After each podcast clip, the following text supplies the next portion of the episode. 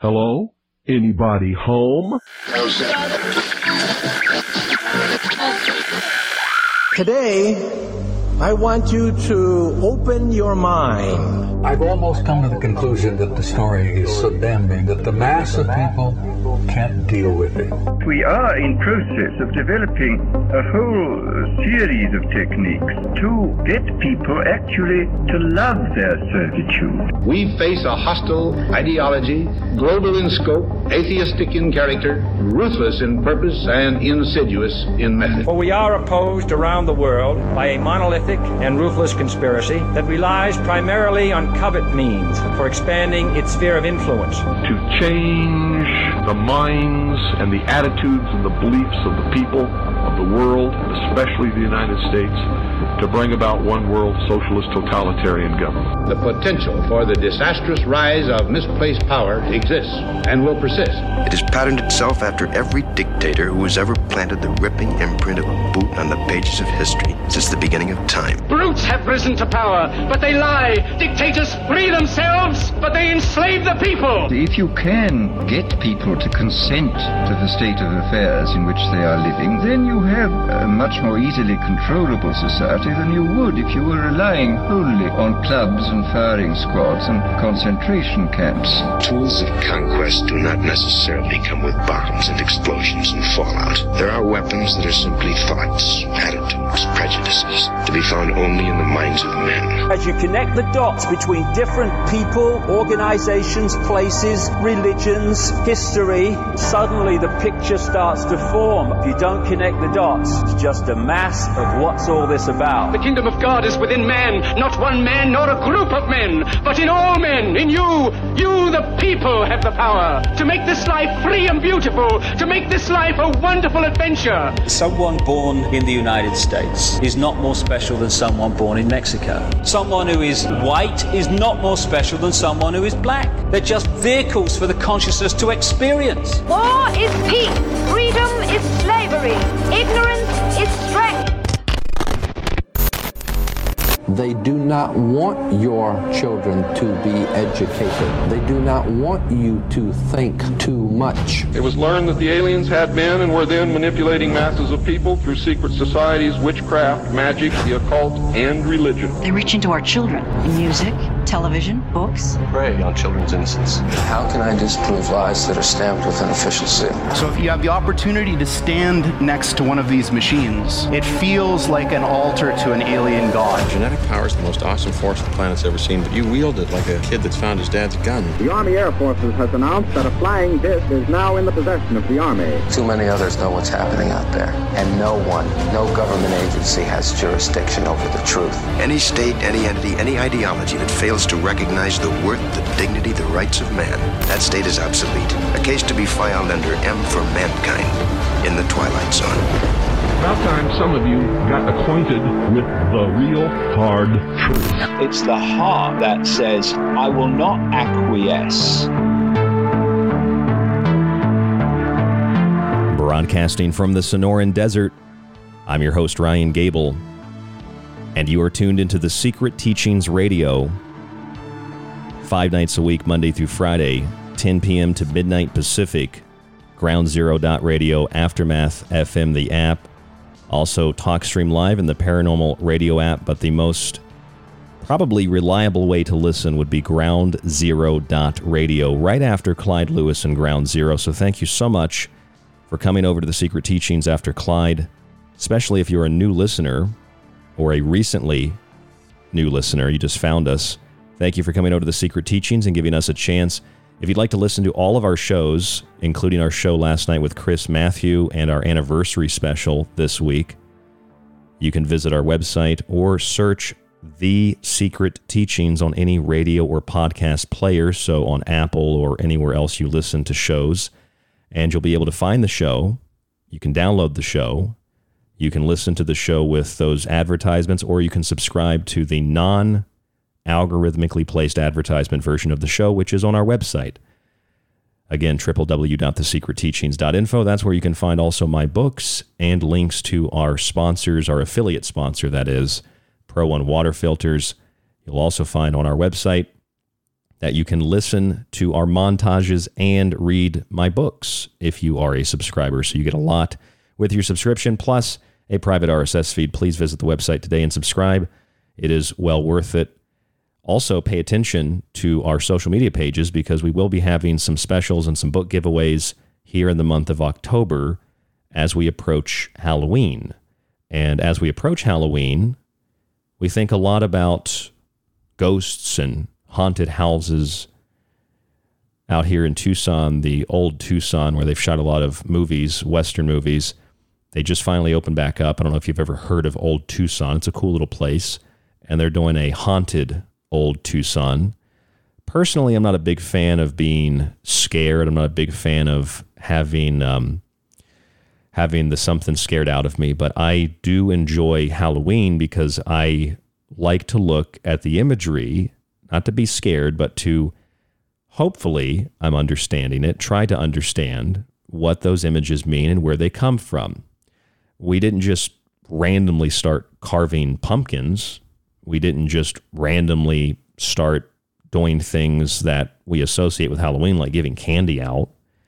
We, we, we didn't just start wearing scary or silly or sexy or whatever costumes. Like that, there's a traditional basis for this. And it's not just what our parents or grandparents or great grandparents did.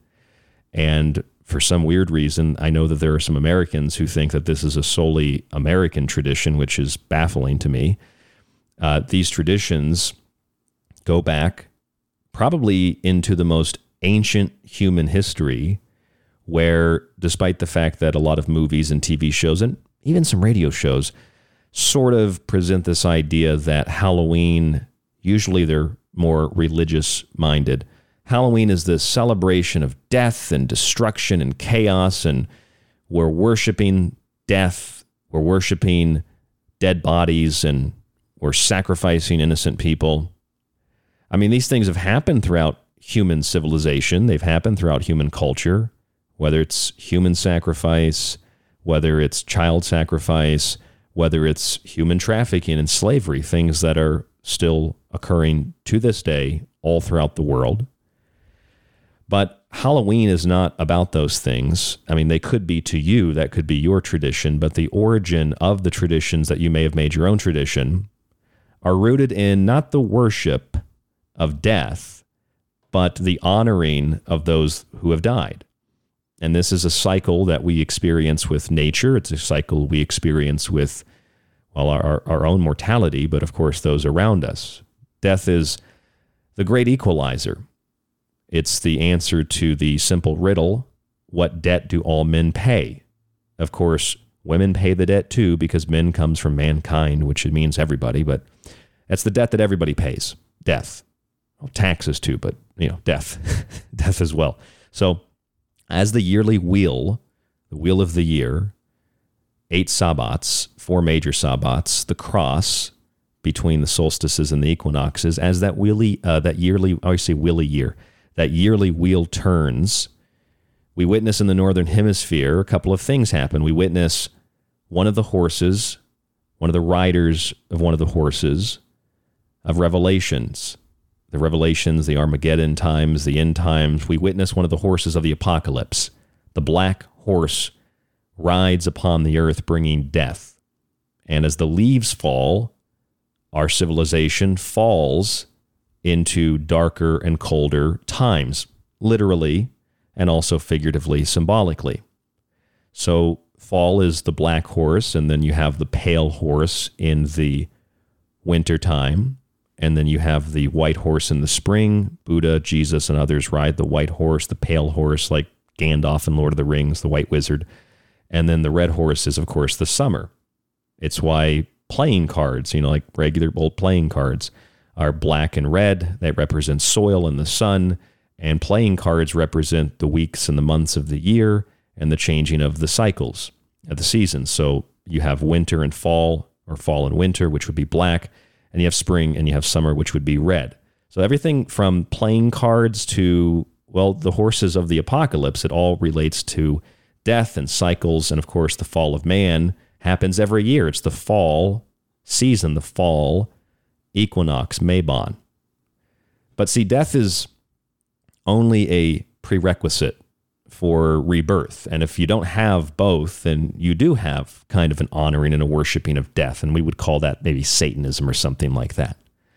So throughout human history, death has always, be, has always been seen as a, as a, a main feature of human culture and tradition because without death, you don't have new life, you don't have new crops, you don't have food, you die. We see skeletons, ghosts, ghouls, goblins, death masks. A lot of these things, whether we realize it or not, are only memento mori. They're only symbols and tropes that remind us of the fragility of life. They are not symbols and tropes of death worship, although some people do worship death. Uh, death is venerated alongside of life as part of a cyclical process. That's why the Masons, who are not evil, there are evil Masons, just like there are evil Republicans and evil Democrats, and there are evil gay people and evil straight people. Freemasons use skeletons and coffins for the same reasons because they represent. You may have heard the story that sometimes Freemasons sit down at a table and they have a skeleton at the table eating, and people say, That's devil worship. That's evil. That's satanic.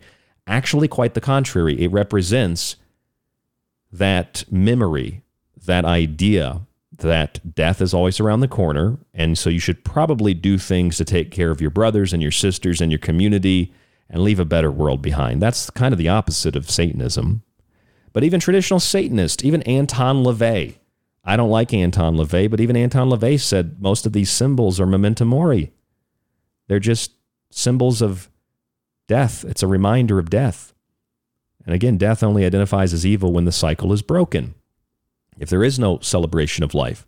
So throughout the world, we have all of these different traditions, some for collective society, some for collective culture, some for our ancestors in general, and some for when an individual ancestor dies. So in East Asian tradition, you have, and this is m- largely Korean, uh, you have Yesa or Jessa, I'm not sure if that's the way you pronounce it, but Jessa or Yesa, J E S A, which is a celebration with food. Uh, it's kind of like an altar that's set up, like a rice bowl and sweet bread and different types of things for the dead. Then you have the Hungry Ghost Festival, which usually takes place during the month of uh, Hecate, Diana, August 30th. And then you have the Mexican Day of the Dead, which is November 1st through the 2nd, or basically it's Halloween.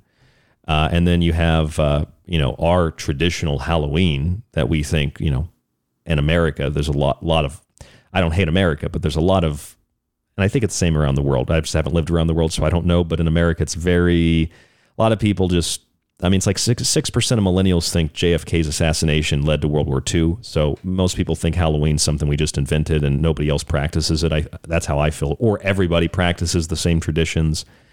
Uh, anyway, the Japanese have uh, Bon. It's a Buddhist tradition, August 13th to the 15th, which is also a celebration of Diana in ancient Rome.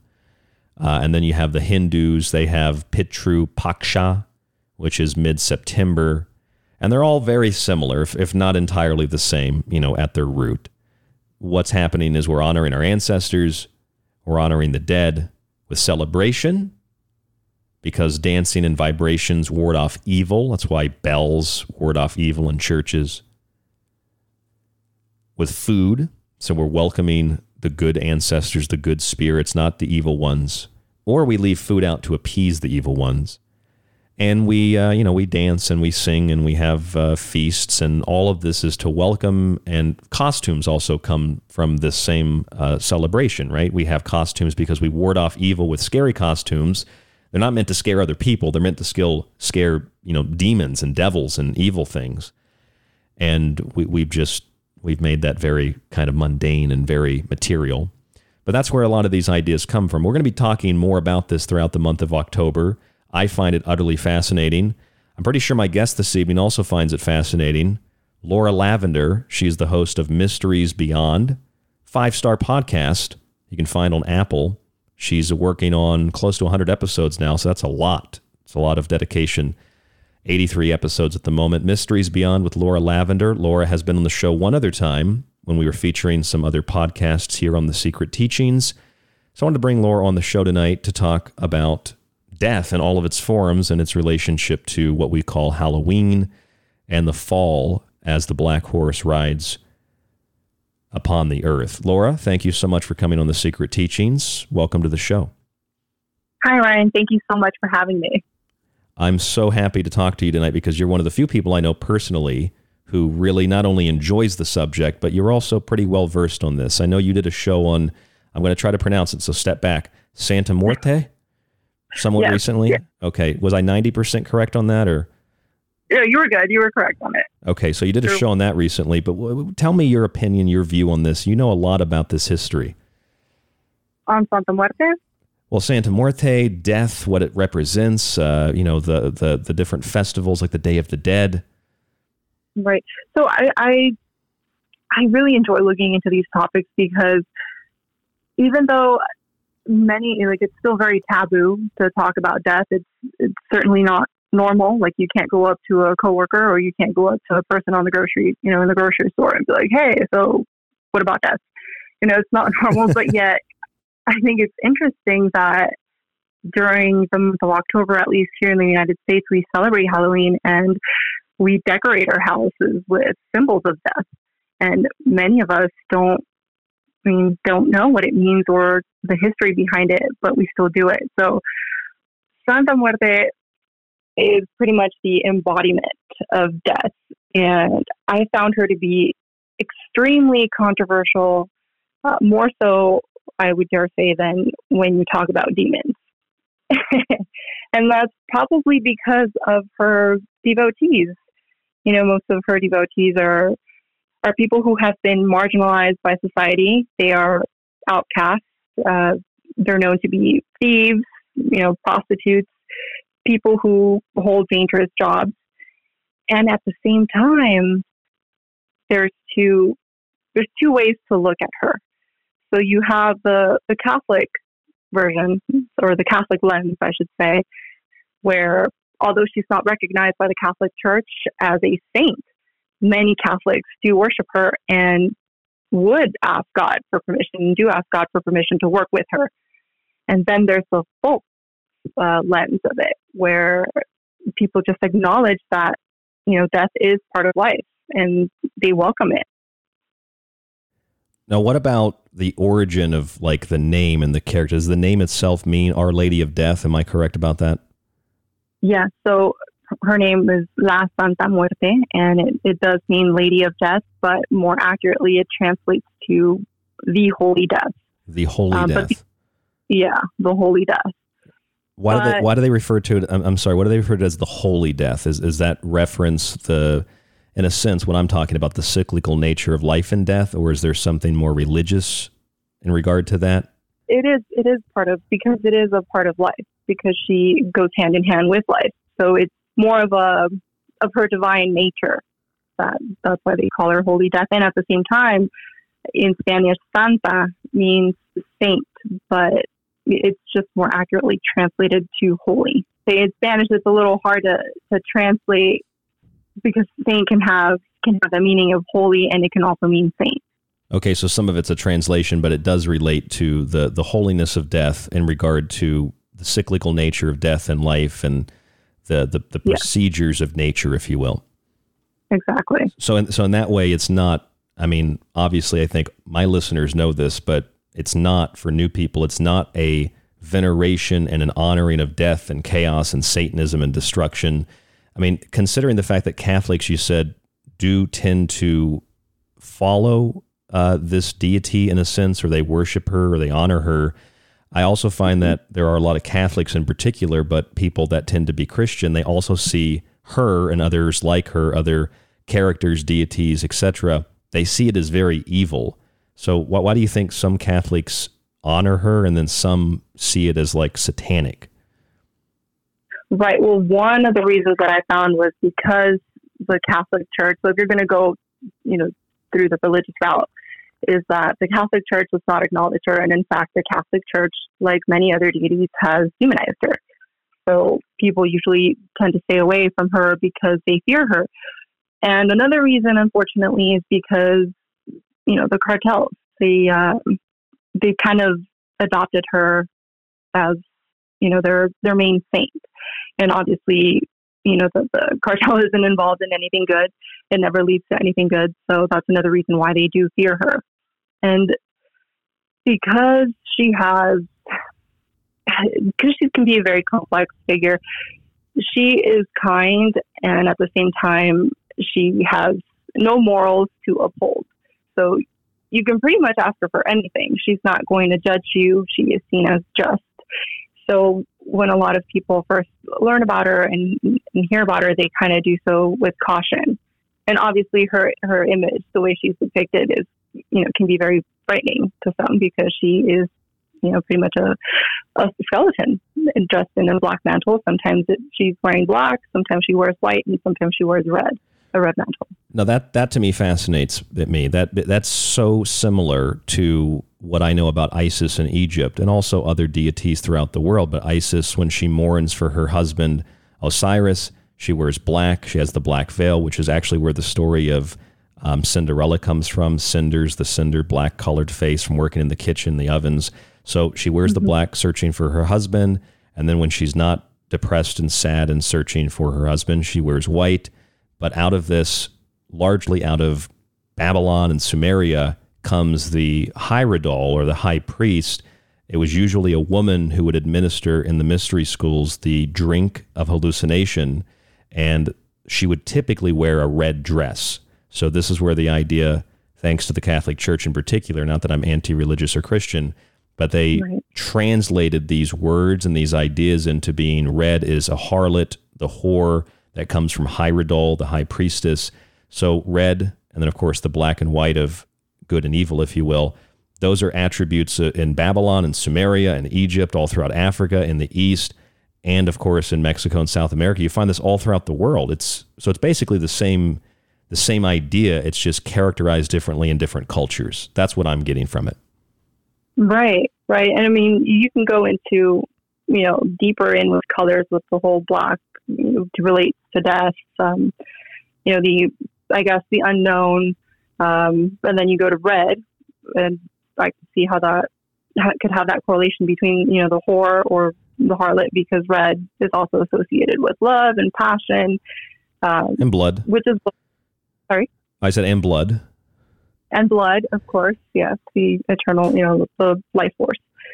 Uh, yes. But yeah, I mean, colors colors play a significant role, and now the more modern version of her has I think about seven seven different colors because she is known to work with, you know, many with many uh, dealings. I guess you could say many matters, like legal, uh, communication, uh, abundance, you name it. Is she considered a chief deity or a chief uh, goddess, if you will? Yes. Oh, yes. In fact, a, a lot of uh, people who venerate her, who have altars for her, they won't share the altar space with anyone. So she has to have her own. So she is the main, she's as powerful as God, you could say. Is there any, I'm just curious, is there any story, any mythology about her having died and been resurrected? I mean, uh, does that relate to the skeleton? Is there any kind of relationship there? Because I'm thinking of a very Eastern goddess named Amaterasu who she died for three days and then she came back to life, but it's like a skeleton, it's like a corpse coming back to life. It reminds me of Santa Muerte. So here's another. Okay, yeah, yes, there is. So this is where we kind of get into the controversial aspect of her because there isn't a consensus, you could say, on her origin story. There are different types of mythologies, but one of them is that she was a small indigenous girl who, I guess, to save her father, because her father was ill, uh, traded her life to save her father. So she was seen as as very kind. So she became, you know, Santa Muerte. I guess she was reborn as Santa Muerte, you could say. Um, but that's a very that's the only like short story, and there's not a lot of information. There's not a lot of detail on that mythology either. I would imagine, I'm not sure, but I would imagine that there are several deities throughout hundreds or thousands of years that have been incorporated into what we know her as today specifically. But the same thing with other deities around the world. It's like all these different goddesses or different ideas that eventually become embodied in what becomes the dominant character, the dominant symbol, the dominant god or goddess of a particular culture. Does that make sense? Right. Yes. I mean, there's also the the Aztec mythology to it too, because she is said to be an evolved version of the Aztec goddess of the underworld of Mictlan. Um, the Aztec goddess's name was Mictlan Siwatu, or if you want to get technical, because there's different variations of the name, kind of like with the demon Baal and Baal, or how you pronounce it. Then there's also Mictlantecuhtli, which is very similar, but in the, you know at the same time, it's it's the same thing. It's the same goddess. She co-ruled the Aztec world with her husband. What do you think the reason is? We've only got just about a minute here and try to get a quick answer out of you. We'll come back and continue to talk about this. But what do you think the reason is that every single culture has not only a, a, a version of Santa Muerte, but they also have you know this underworld character, this kind of uh, I guess they're kind of like a guardian and a guide in the underworld. Like you have Anubis in Egypt. Uh, and I've read this about Santa Muerte. She's a guide uh, of the souls, and that's that's not a negative thing. That's a very positive thing. Is, was every culture obsessed with death, death and Satanism, or was it something different than Laura? I think every culture, in, in a sense, has been obsessed with death because it's still such a mystery. You can't really say exactly what goes on in the afterlife. You know, everybody reality is very subjective, so everybody has a different experience many people may have had near death experiences or they have done, you know, just come back and come to tell what they've experienced. But in some sense, I feel like they all have something that unites that unites it. Oh, cer- certainly. We're going to talk about that when we come back from break. Mysteries Beyond. Laura Lavender is our guest this evening. I'm Ryan Gable. This is The Secret Teachings. More after this.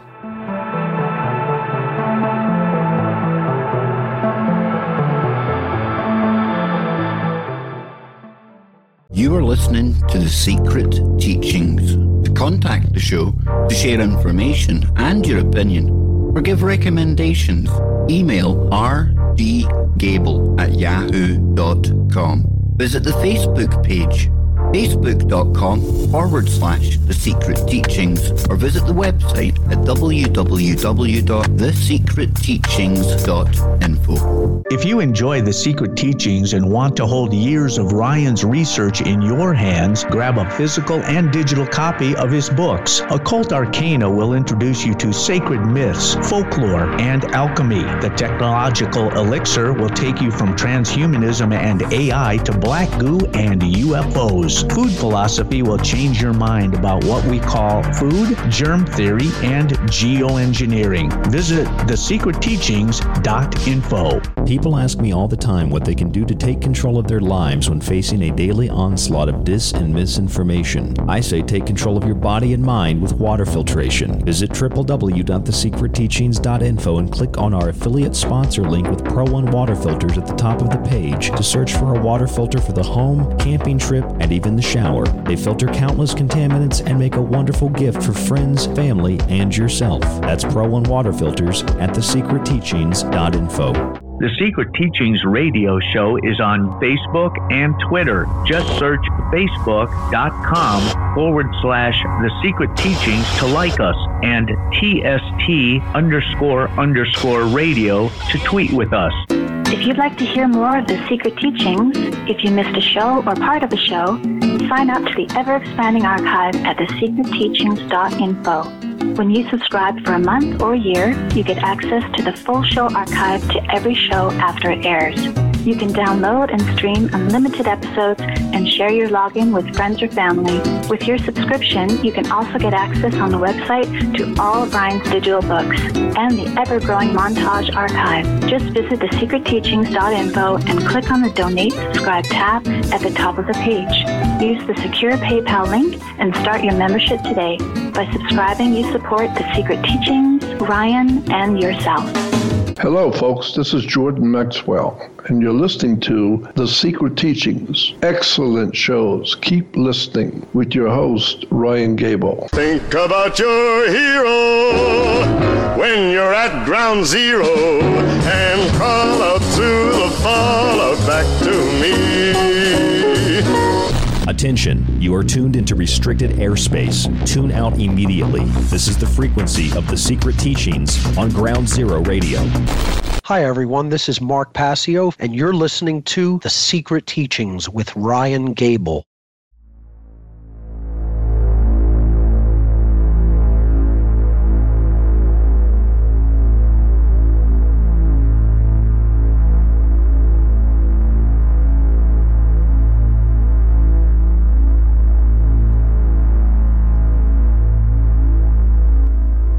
Your host, Ryan Gable, and you are listening to the Secret Teachings Radio. My guest this evening, Laura Lavender from Mysteries Beyond.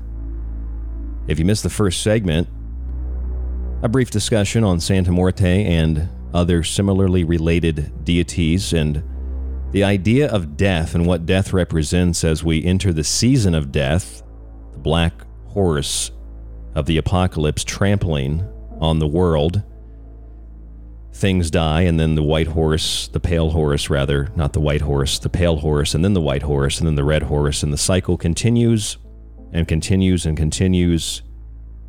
Life and death, death and life. It's all part of the same system, the same cycle. When you eliminate the aspect of life, though, then you get something that might be considered more evil. But until you do that, if you maintain the cycle of life and death and understand that they need each other to coexist, and harmony, you have something that's not so evil, it's not bad, it's not really good, it just is. And these are ideas and concepts that, although they might be difficult for us to comprehend or grasp today, whether you're an atheist, a Satanist, or a Christian, certainly for our ancestors and certain of our ancestors in particular, because I don't think everybody a thousand years ago, two thousand years ago were brilliant, but those who preserved this information put it in story form, put it in myth, put it in uh, a specific deity or character that represents an idea. It's a wonderful, beautiful way to carry on, I would say, advanced knowledge, considering that we think our ancestors were very primitive. And today we seem to be pretty primitive in how we interpret the types of stories and characters and deities that our ancestors have passed down to us. Santa Muerte, Death, Our Lady of Death. Again, this is the Secret Teachings. Laura Lavender is with us. Laura, we were talking about the underworld, and when you say that, and when you read about it, I think it's pretty uh, basic information about Santa Muerte that she is a patron of the dead. She guides the souls, and she has she assists, she helps people after they've died. Is first of all, is that correct? Yeah, of course. She is there to guide you. So she is said to always walk with you, and when it's your time, she'll guide you to the afterlife. I mean, that sounds a little bit like Jesus. You walk in the footsteps of Jesus, and Jesus is there to help save you from damnation. It sounds very familiar to me. And it also sounds like the story of Anubis in Egypt. Anubis, even Osiris, but Anubis is the guardian of the underworld. Anubis assists in weighing the soul after death. So, again, these characters and these attributes we find all over the world. And they fascinate me, especially because we have October, we have Halloween, we have all these uh, images and things that we see in movies and TV shows, and stores are decorated. A lot of us just think it's kind of fun decoration, but it, it actually has a very, very deep meaning that goes beyond just a plastic skeleton hanging up, doesn't it? Right. You know what's interesting when you talk about the mention the underworld is that like Santa Muerte to kind of smooth it out here, like Santa Muerte, she uh, she is known to carry like the scales, right? And so does Anubis. Oh, I didn't So, know she you know- carried scales, so she does carry them just like Anubis. Yes, yeah, just like Anubis, and she also guides you to the afterlife, just like Anubis. Um, although I think Anubis does something different with the scales. But her, it's more like the the balance between life and death. So with Anubis, well, I guess Anubis is that way. He balances the heart against the feather. Right, Yeah, right. the And this, this feather is the soul, heart is the, the physical. hmm You have the weighing of the heart and soul in Egypt. Is there any similar thing like that in uh, in the Santa Muerte culture? Well, she Is it she ju- does. or, or is it just the scales? There, there's no like specific thing that's being weighed. There's no specific thing that's being weighed. Um, it's just more to represent balance between life and death. And I guess maybe it's more symbolic to remember to live and not go through life so, I guess, so blindly, right? So don't take it for granted. Remember to live as well because you're only here for a short amount of time. So she basically then represents. I didn't know that she carried scales. That that fascinates me. So she basically represents what Christ represents then, because Christ was crucified between two thieves, and I guess occultists would more so say this, but Christ represents the center path, just like the path of the Buddha. And if Christ is crucified or Jesus is crucified on the cross between these two thieves, the thieves represent polar opposites in perception that steal your ability to live a balanced life. And so once you find balance between the two thieves that steal your perception, then you find the path of Christ. So it's the same kind of an idea in Santa Muerte. It's the same idea in Anubis and the wane of the heart and the feather. Uh, these are traditions and ideas that are older than time, it feels like, it seems like.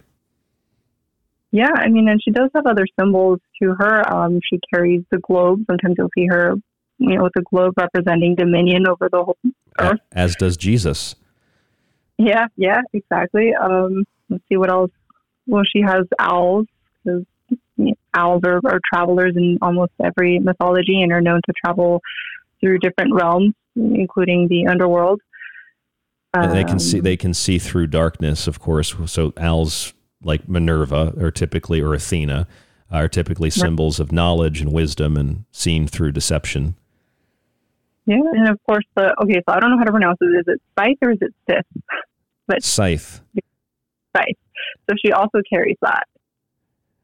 So to represent dust. So right? she carries a scythe just like Saturn does Mhm. in the in the in the depictions. See, I, I, again, I, I know about Santa Muerte. I have a general idea. I, until you're telling me this right now, live on air, I didn't I didn't know that she carried a scythe. I didn't know that she carried uh, the scales. So she's like a composite of just like countless different deities all over the world that I can think of. Like again, Anubis or uh, Amaterasu. That's fascinating, Laura. Yeah, yeah, that's what I honestly, when I looked into her, I had heard of her, but I've never, again, because, you know, they instill that fear. Don't go looking, you know, for her. She might bring death to you or your family. Um, Don't search for balance, is what they're saying. Don't look for balance. right. Don't, don't just sit, sit right there, look pretty, just smile. Don't research anything. so, uh, I thought it was very interesting because after having listened to your show and you know learning a lot from you, all these symbols uh, and all of these uh, colors and, and you know references that are associated with other deities, deities, she has them as well. So it is it is like you said a composite of all of these different death deities into her.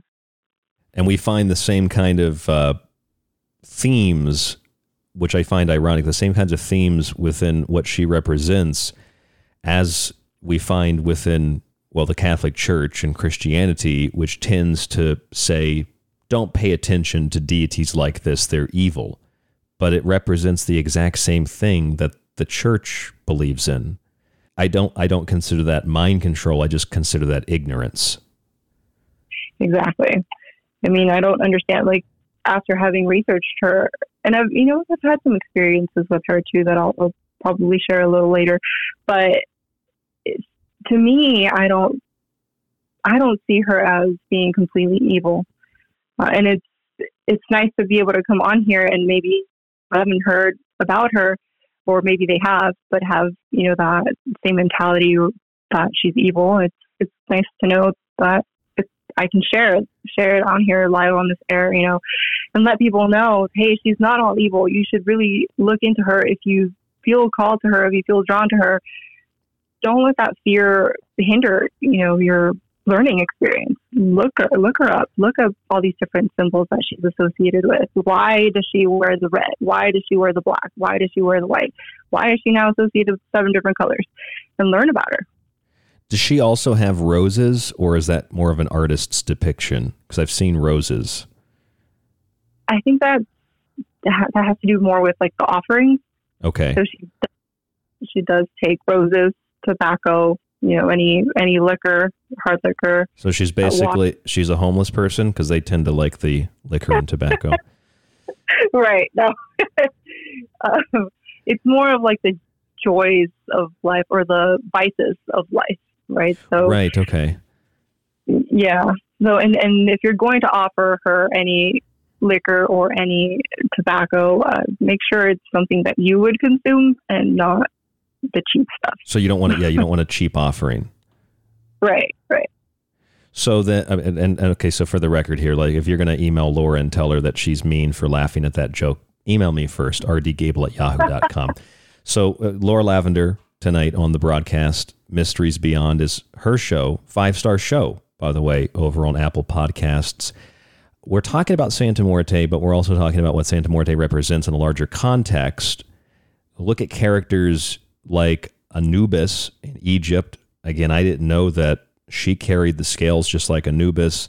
Even Lady Justice, uh, Justitia, she carries the scales. That's what we use. You know, justice is blind. That's what we use. And you go to a law office. Most law offices have Lady Justice with the scales.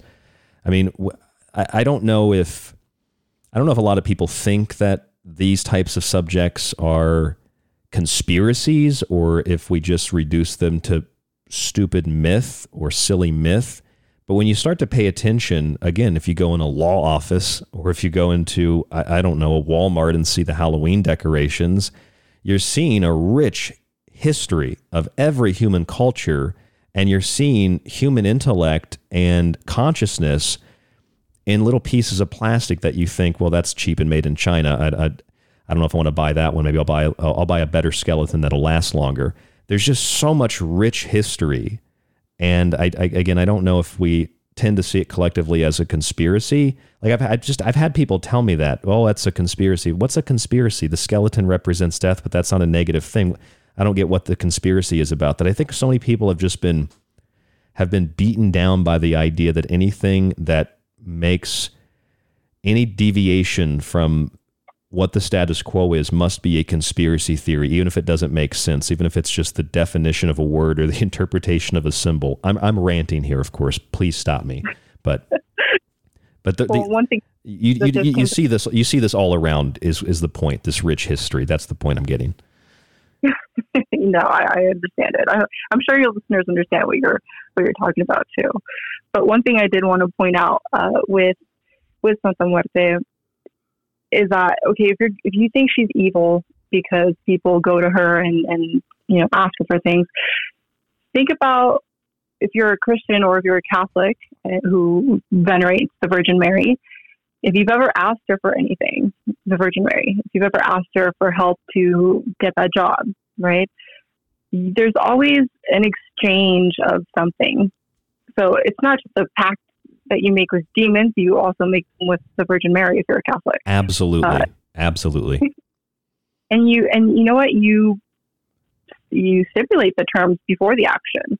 So if you're if, let's say you want to get a job, oh you know Virgin Mary, if you help me get this job, I I will go to mass, you know five weeks in a row in your name to your dedication, or if you help me get a job, I will buy you ten candles and light them in your name. Well, it's the same thing. You're you're still making a pact. I don't know if I gotta if I gotta pray to Santa Muerte or the Virgin Mary. Santa Muerte looks like she can get stuff done. Oh, she does. She's actually that's another trait that she has is that she answers you very very fast. But the difference between the Virgin Mary and, and Santa Muerte, or her different difference, is that if you don't keep your end of the bargain, she will take it away from you.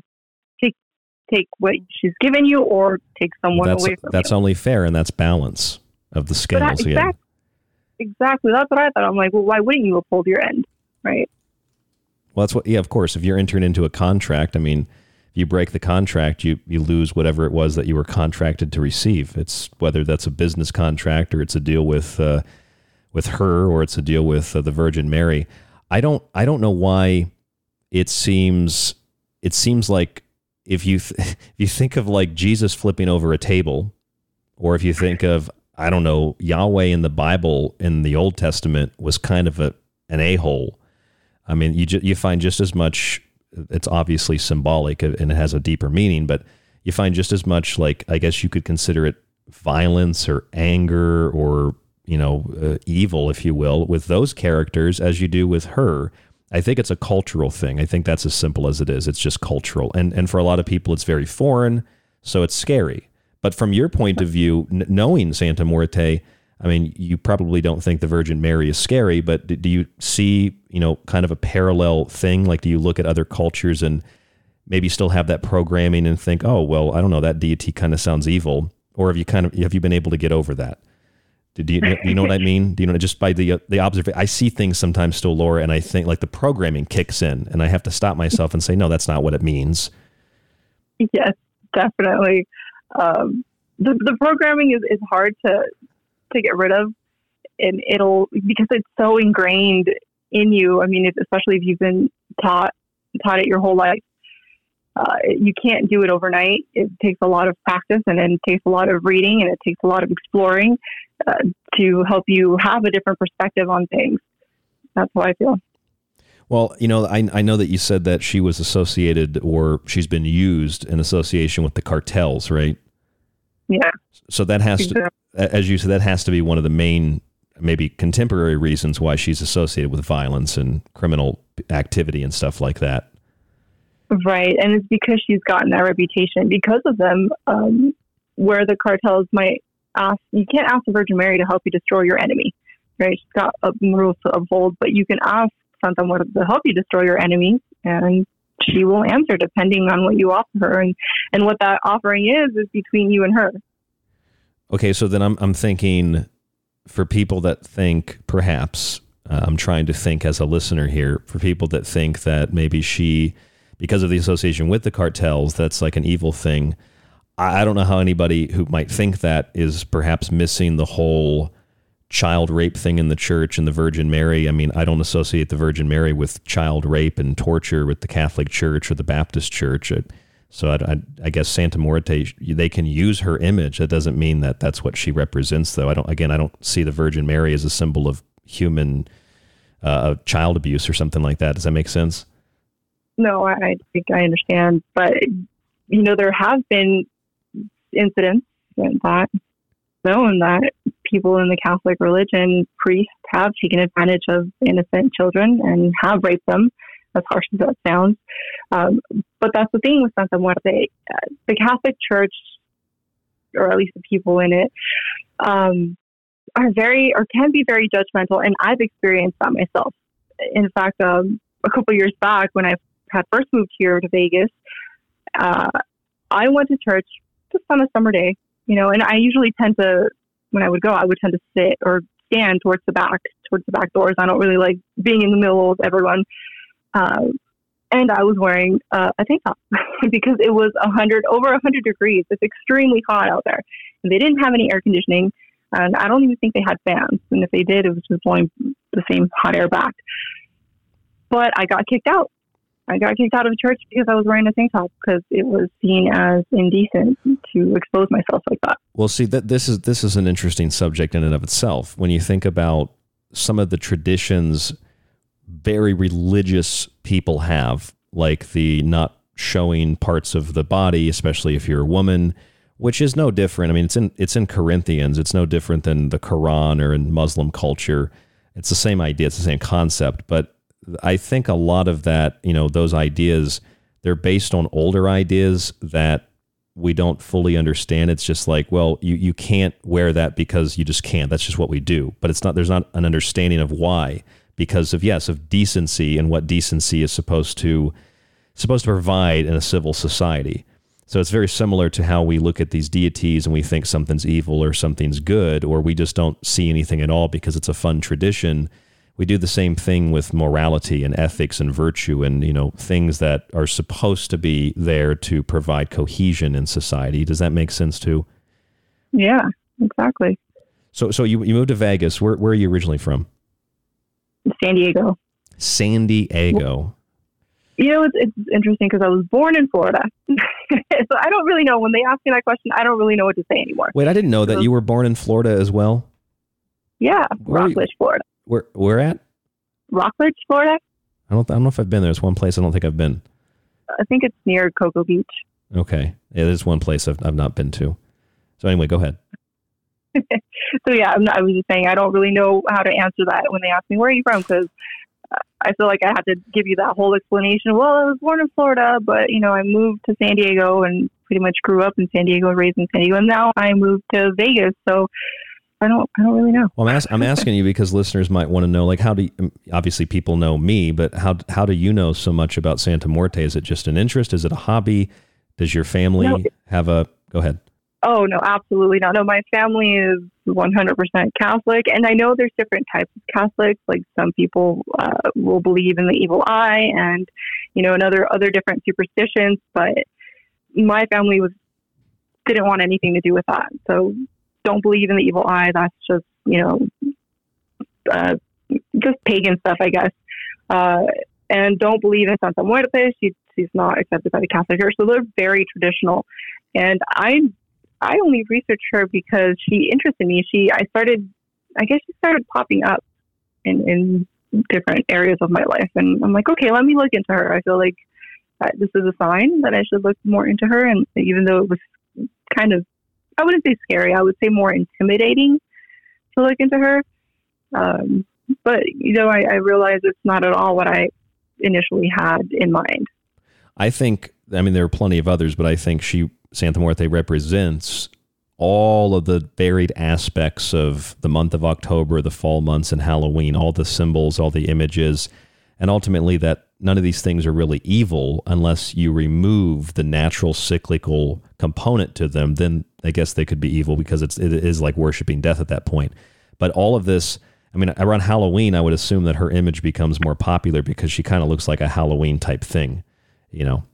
Um, but how? Yeah. I'm sorry. Go ahead.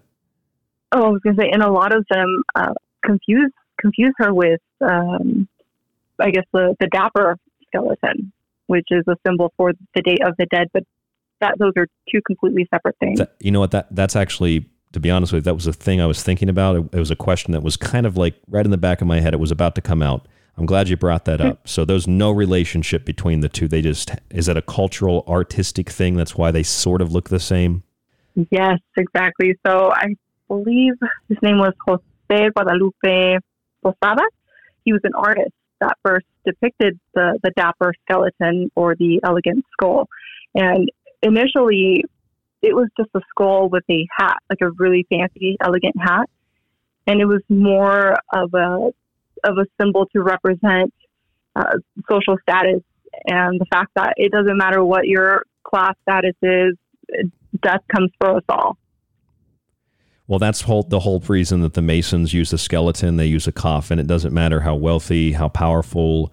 Doesn't none of that matters. Nothing, no societal status. Nothing matters except you're human, you're mortal, and you will die. So why not take this time to support your brothers and sisters and build a better world for the next generation? That's a very positive aspect to the skeleton that we typically see as evil. So it's the same exact thing as you just explained. And again, that's that's in religion, it's in culture, it's in what we call secret societies. The Freemasons use that skeleton for that specific reason that you just said. Right. To remember, to remember moment, memento mori. Right? Memento mori, that's right. yeah. Remember death. Remember to live your life because you're only here for a short time. Memento mori, reminder that death is always around the corner. Although I don't know, I wish we could interview someone from a thousand years ago. I don't know how they would feel, uh, just a crazy thought, how they would feel about the whole YOLO. You only live once, so you should just go wild. I get the idea, I get the concept, but I, I also feel like there should be maybe some some balance within that. Right. There definitely has to be some balance. You can't just do crazy, absurd things or, you know, go off and harm people. It's, it's, I, like I said, like you said, I, I get the concept, but I feel like they should elaborate more on that. If someone ever says that to me, I'm gonna t- I'm gonna ask them, "How do you know we only live once? Are you sure we only live once?" I feel like I feel like reincarnation would be a much better justification for hard drug use and nonstop partying. It's like, well, I'm gonna be reincarnated anyway, so what does it matter? I just get, you know. That's exactly what, what I thought of reincarnation when you said YOLO.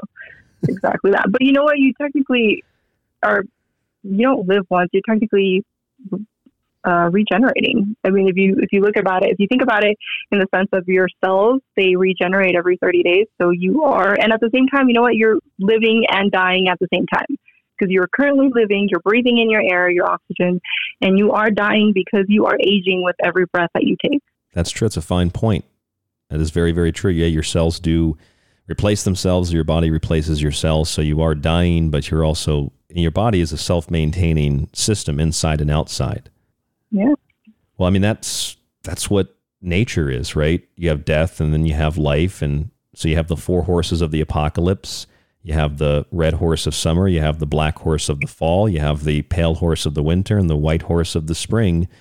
There's no apocalyptic endgame coming unless some big corporations and some big powerful people and royal families and psychopathic eugenicists want to create the end times.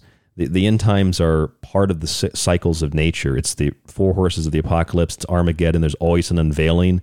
And that unveiling happens, Laura, during October, the lifting of the veil during the time that we call Samhain or Samhain or Halloween. I find that just fascinating, and it should take all the fear and the worry about end times out of people's brains, out of their minds, out of their uh, their families, and out of their belief systems. Because uh, Armageddon, uh, the apocalypse, the great unveiling, is just simply put, it's the lifting of the veil, and it's the fall of man in the fall months when the black horse rides upon the earth. I find that utterly fascinating. Laura Lavender is our guest this evening. We'll get her take on that when we come back from break. Laura Lavender, again, the website uh, or rather the podcast. You can find it online. Mysteries Beyond, is that correct? Yes, Mysteries Beyond with Laura Lavender. Mysteries Beyond with Laura Lavender, a five star podcast. Hey, my show only has 4.7, I think, for stars because people leave really nasty reviews sometimes. So, Mysteries Beyond with Laura Lavender. This is The Secret Teachings. I'm Ryan Gable. More after this. Don't go anywhere. This is David Icke, and you are listening to The Secret Teachings with Ryan Gable. You're listening to The Secret Teachings. For more information on the show or to contact Ryan, visit thesecretteachings.info or email Ryan at rdgable at yahoo.com. Hey, this is John Peasy at johnpeasy.com, and I'm here with Ryan Gable from The Secret Teachings. So it's taken months, but my new book, Liberty Shrugged, is finally available. Nearly 700 pages with archived images, it will leave you fascinated and wanting more. See, hatred for America and the Constitution is based on misconceptions of history and the rule of law. Charges of racism, sexism, and bigotry don't hold up to history and context. They stem from nullifiers who wanted to replace the Constitution and maintain hierarchy, as with the Confederate Constitution, which aimed to preserve the institution of slavery. But racism was not the foundation of that institution. It was a final justification to defend an institution which had existed forever and for which Western civilization and colonialism was actually taking steps to end. Africans and Arabs organized slave trading far exceeding anything in the Atlantic, and some continue to this day. Also, a woman's role in household duties was as systemic as a man's role in the legislature or on the battlefield. Indian tribes, when they weren't at war with one another, were choosing sides with the Europeans. See, we can't address history from the air conditioned seats of a progressive university and pass judgments on men, women, and events that we know nothing about. My book, Liberty Shrugged, attempts to dispel countless historical, cultural, and social myths in order to find an objective understanding of history, the present, and the future. It's Liberty Shrugged at www.thesecretteachings.info. I hope you'll get a copy today for yourself, for your friends, for your family. I think you'll really enjoy it. If anyone can hear this broadcast, I'm still on Earth. This is the frequency of Ground Zero Radio, Ground Zero with Clyde Lewis, and The Secret Teachings with myself, Ryan Gable. You could listen to this. And again, you know, people say David has no evidence, David has no evidence. I hate this channel. Or you could listen to The Secret Teachings with myself, Ryan Gable, five nights a week on Ground Zero Radio. Join us to explore the outer limits of history, symbolism, parapolitics, and more. We'll explore a little bit of everything, but don't take my word for it. I'm kind of like you. I'm the last of a dying breed, a generalist. That's The Secret Teachings, five nights a week on Ground Zero Radio. This is Kev Baker of The Kev Baker Show, and you're listening to The Secret Teachings with Ryan Gable. Thanks, Ryan. This is David Knight with the DavidKnightShow.com, and you're listening to The Secret Teaching.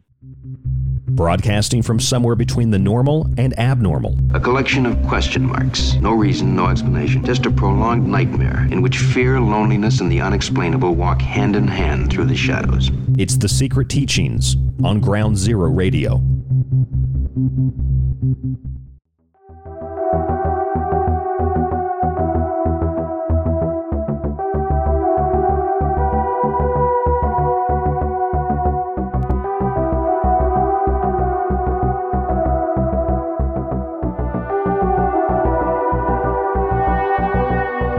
It's a very simple riddle.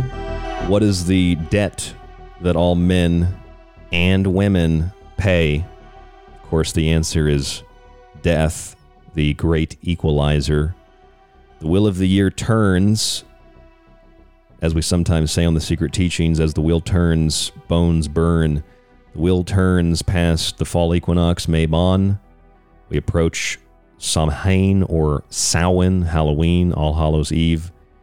And we witness in the Northern Hemisphere the riding of the black horse of the apocalypse, the black horse onto the earth to bring death and the fall, as in the fall months, and the fall of man in the garden, the fall of man. I believe that whether we're talking about the four horses of the apocalypse or even the book of Genesis, I think it's all an allegory, a symbol, and a metaphor for nature. I think that the black horse is the fall. I think that the pale horse is the winter. I think that the white horse is the spring and the red horse is the summertime. I think the fall of man is, well, it's quite literally the fall. We fall into disarray. We fall into chaos. We fall into cold, dark times. And we look to something bright and warm to protect us and bring life back to the world. And that would be, well, the S U N or the S O N, the sun it would also be, in some cases, a goddess named Amaterasu. Amaterasu is a Japanese goddess. She was in a cave for three days, came back to life, brought the rays of the sun, the warmth, back to a dying world, which wasn't really dying. The world doesn't really die. Things seem to die. They more so go into a state of suspended animation, if you will. They go into a state of suspended life, and then they reemerge in the springtime. And that's birth or rebirth. These are the cycles birth, life, and death. And then when you complete that cycle once, it's birth, life, death, and then rebirth, life, and death. Just like you're young, you're middle aged, and then you're old. And the list goes on and on and on in regard to the Trinity and how it relates to nature and man. But again, death is a prerequisite for life. And so throughout all of history, death has been a central feature in human culture. We look at the Freemasons, for example, they have the skeleton and the coffin, but those symbols are memento mori. They represent a reminder of death and a reminder to do good deeds, nonetheless, to leave a better world behind. Skeletons, ghosts, death masks, all the scary things around Halloween. They're usually just reminders that, hey, death can come at any time, but also, you know, when we talk about the apocalypse, and you know what apocalypse means? It means the great unveiling. Well, quite literally, the veil is lifted between the physical and the spiritual around the time of what we call Halloween, the end of October, right in the middle of the fall equinox and the winter solstice, Mabon and Yule. We get Samhain, Hallows, All Hallows Eve, November Eve, etc. And this is a time when we open our homes to our ancestors. We open our homes with food and costumes, or we close our homes with other food, offerings, appeasements, with costumes that are scary to scare off, to ward off evil. That's why we light the Jack o' lantern or Jack's lantern, the guy that made a deal with the devil. But he also tricked the devil, and the devil didn't let him in hell, and God didn't let him in heaven, so he roams the earth and the jack o' lantern, Jack's lantern. They used to carve them out of turnips. Now they, you know, mostly carve them out of pumpkins. Uh, in any any place, any part of the world where, where they celebrate this kind of Halloween we do in the West. So that is a symbol. It is a, a, a lantern that peers through the darkness. Nothing about Halloween is evil unless you make it evil. It's quite the opposite, actually. It's just the association, I guess, because of all that all that imagery that we associate with like Satanism or movies and Hollywood and TV shows and all these kinds of things. But from what I understand, Halloween, the lifting of the veil, is the apocalypse, just like the black horse riding on earth. And that should provide you with some comfort. If there is an end of the world situation or scenario, it's natural, it's a comet, an asteroid, or it's an artificial Armageddon. And I would say that artificial Armageddon is being created by, and this is a totally different subject, but it's being created to uh, create uh, uh, the idea of the Antichrist, that it's a that he's a real thing, a real person, and I think that they're creating this through media corporations, creating this through uh, the so-called royal family. But that's that's all artificial. That's synthetic. Uh, apocalypse is the great unveiling, the lifting of the veil, and so the spirits come over to this world, and rather than scare them all away, we we should welcome those ancestors. And uh, in uh, you know in Mexico, you have the Day of the Dead, famously the Day of the Dead, and in well in the United States of America, we have Halloween, but they're very very similar, and they also they take place during the same time frame. So they have the same origins. Of course, a lot of our origins come from the Irish uh, the Irish in particular. So, our guest this evening, Laura Lavender from Mysteries Beyond, she's joined us to speak about Santa Muerte, but also how Santa Muerte is a composite of these different characters and ideas and deities. And I wanted her on the show tonight because I wanted to talk about how Santa Muerte in particular relates to the larger Halloween fall season and some of these celebrations and festivals like the Day of the Dead. Laura Lavender on the line with me. Laura, the Day of the Dead, it's very similar to Halloween in a sense. I'm not sure how well you'd say it's or how closely related you'd say they are, but it's it's the same idea, is it not? Right, it's the same idea. And then I know you said um, Santa Muerte, how he, she can be involved between Halloween and the Day of the Dead. Well, a lot of the times, many of her devotees venerate her on the Day of the Dead. But what's interesting is that her day, her specific date, is on August 15th. And it's, it's interesting how it all just in- integrates. You know, like uh, the Hungry Ghost Festival is in August. Uh, Santa Muerte is venerated in August, but at the same time, she's also venerated on the Day of the Dead. And then uh, Halloween is also around the same time frame. And then Halloween has jack o' lanterns, jack o' lanterns, which are a symbol, you know, to kind of light light your way or light your path through the darkness.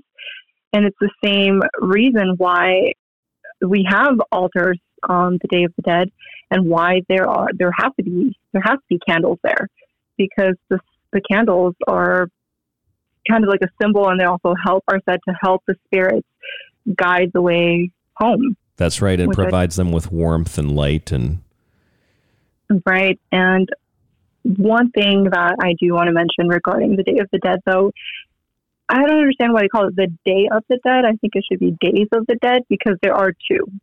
So November first. Not a lot of people know this, and I just thought it was cool and interesting to point it out. November 1st is dedicated to the children. So it's in Spanish is El Día de los Inocentes, right? Or El Día de los Angelitos, which means the day of the innocent or the day of the little angels, because we remember and honor the children who have passed away. And then on November 2nd, that's when we honor and remember adults, but that includes everyone. So I just wanted to point that out well, really quick. well, that's very similar. I mean, it's it's not similar. It's the exact same thing as All Souls Day. So All Souls. Day is is it's we have All Saints Day, and then we have All Souls Day. All Souls Day is uh, November second, and that is largely a creation of the Catholic Church. So basically, you have All Hallows or Halloween, and then you have All Saints Day, and then you have All um, Souls Day. So they honor the saints on the first, and then they honor everybody else on the second. Again, I don't think I should be saying it's similar. It's it's the same freaking thing. Yes, pretty much the same thing. it, it's it's it's just a it's just a uh, it's copied and it's given another name. It, yeah, it's re- what's that? It's rebranded. That's exactly what it is. It's rebranded. Now you also said that Santa Muerte looks kind of like you know some of the skeleton stuff that we see with Day of the Dead, but there's total two different things. Yes, it's two completely separate things.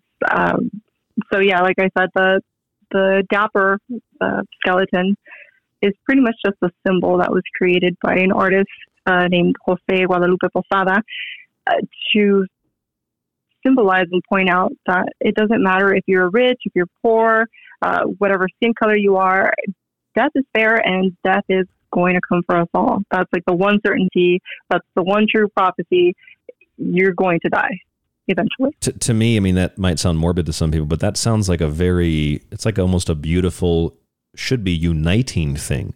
Doesn't matter what your skin color is, what language you speak, where you come from. Everybody's going to die. So we should probably celebrate life.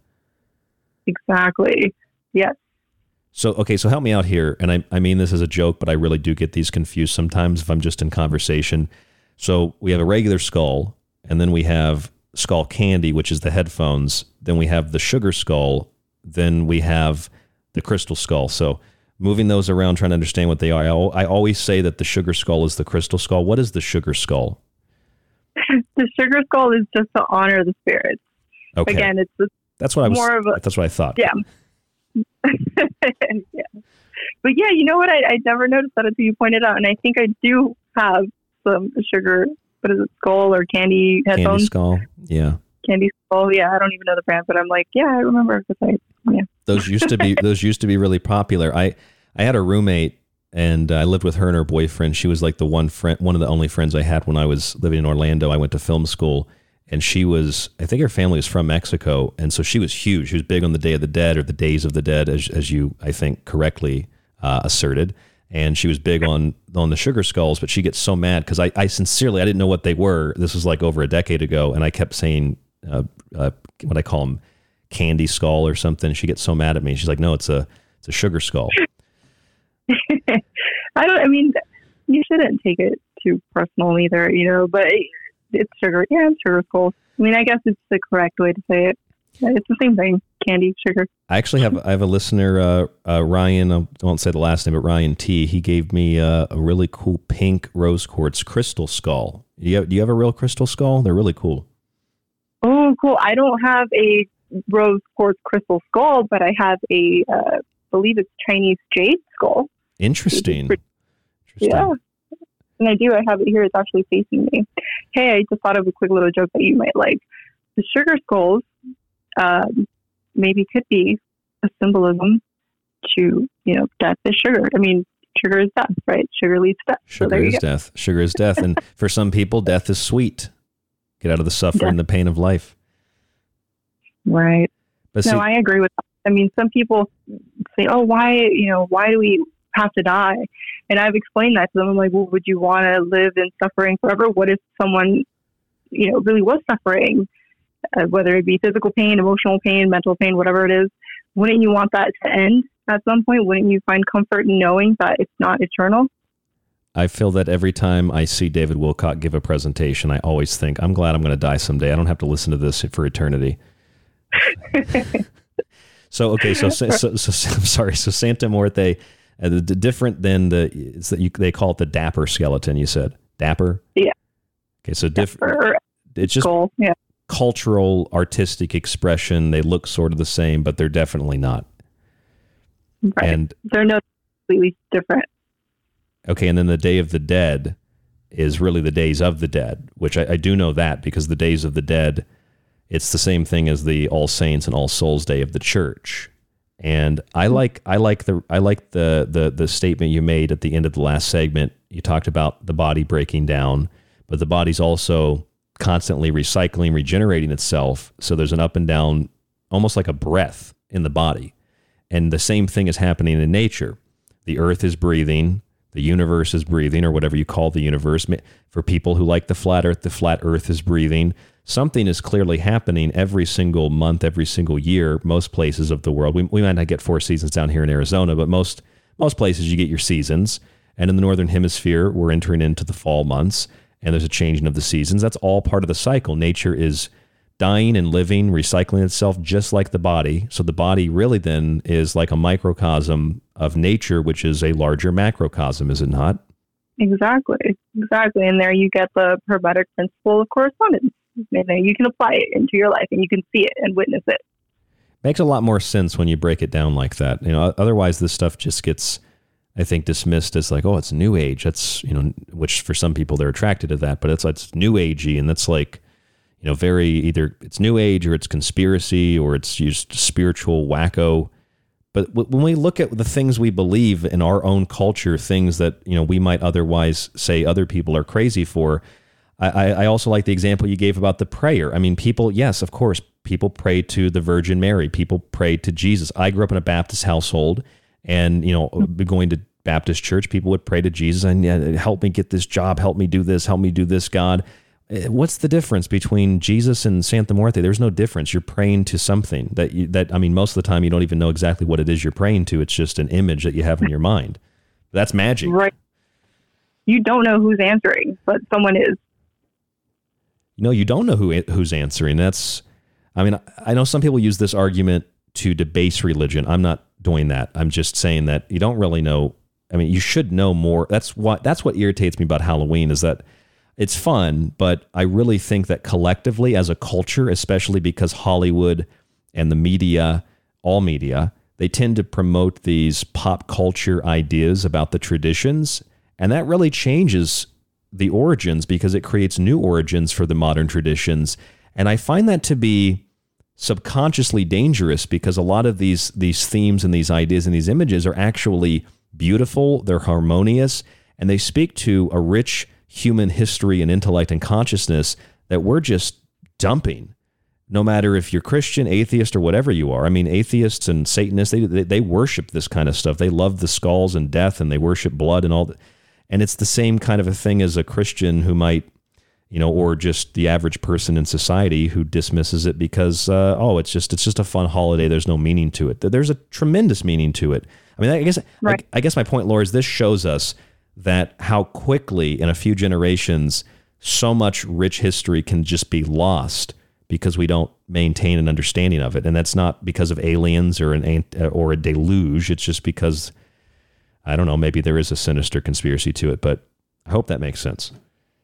No, right. I was going to ask if you think Satanists, because I feel like it, it might be true, or at least most Satanists have a better understanding about these symbols than most Christians do, because at least in my experience, they do, and at least are more aware of what it is that they're displaying, as opposed to Christians who wear the cross and have no idea what it means or where it comes from.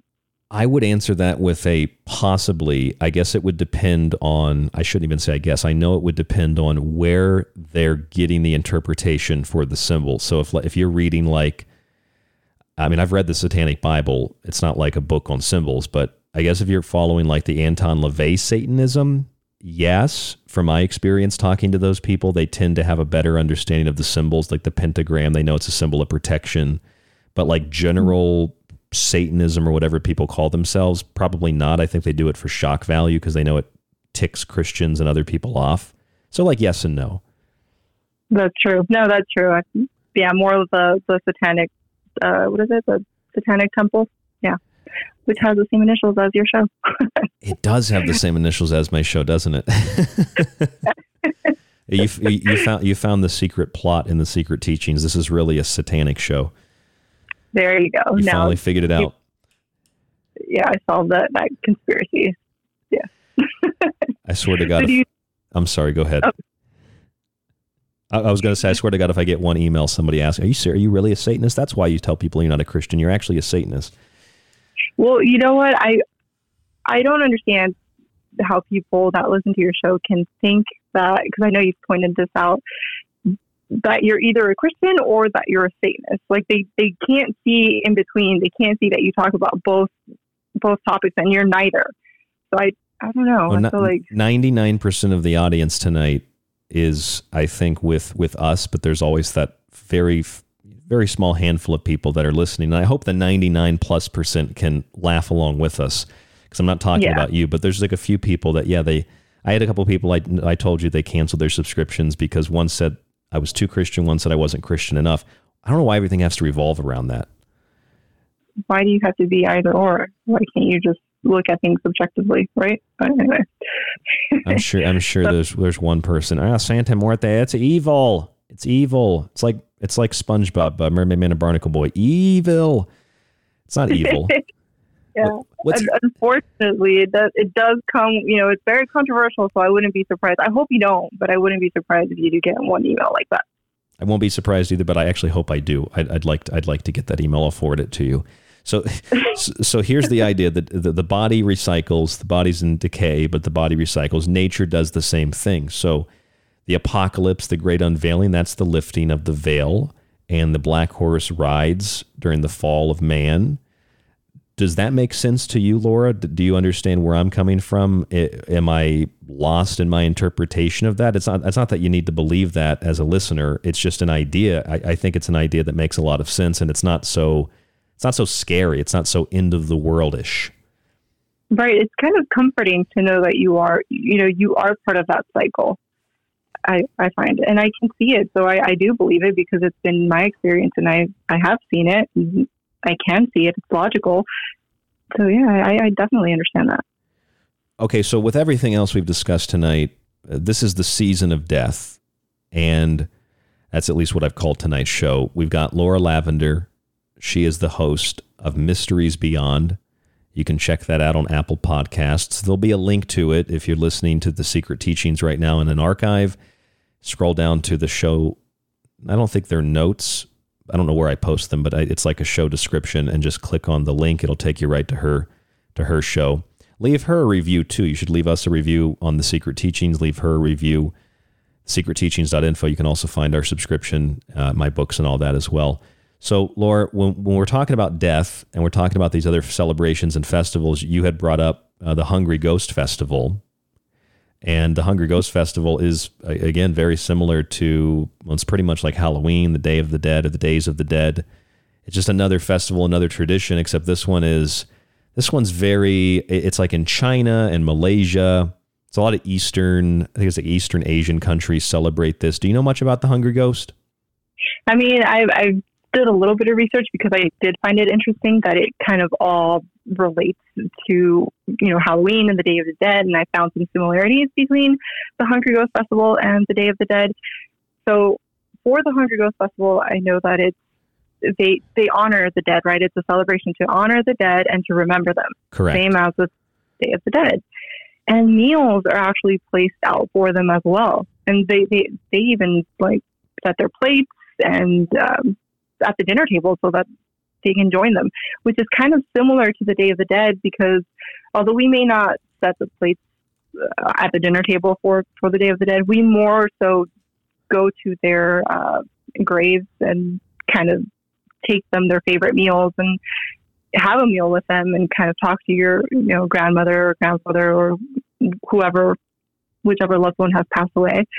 I just found that that's being so far apart in, in the world that they have those same similarities. It well, it's it's. I think it's an attribute to human intellect and human consciousness.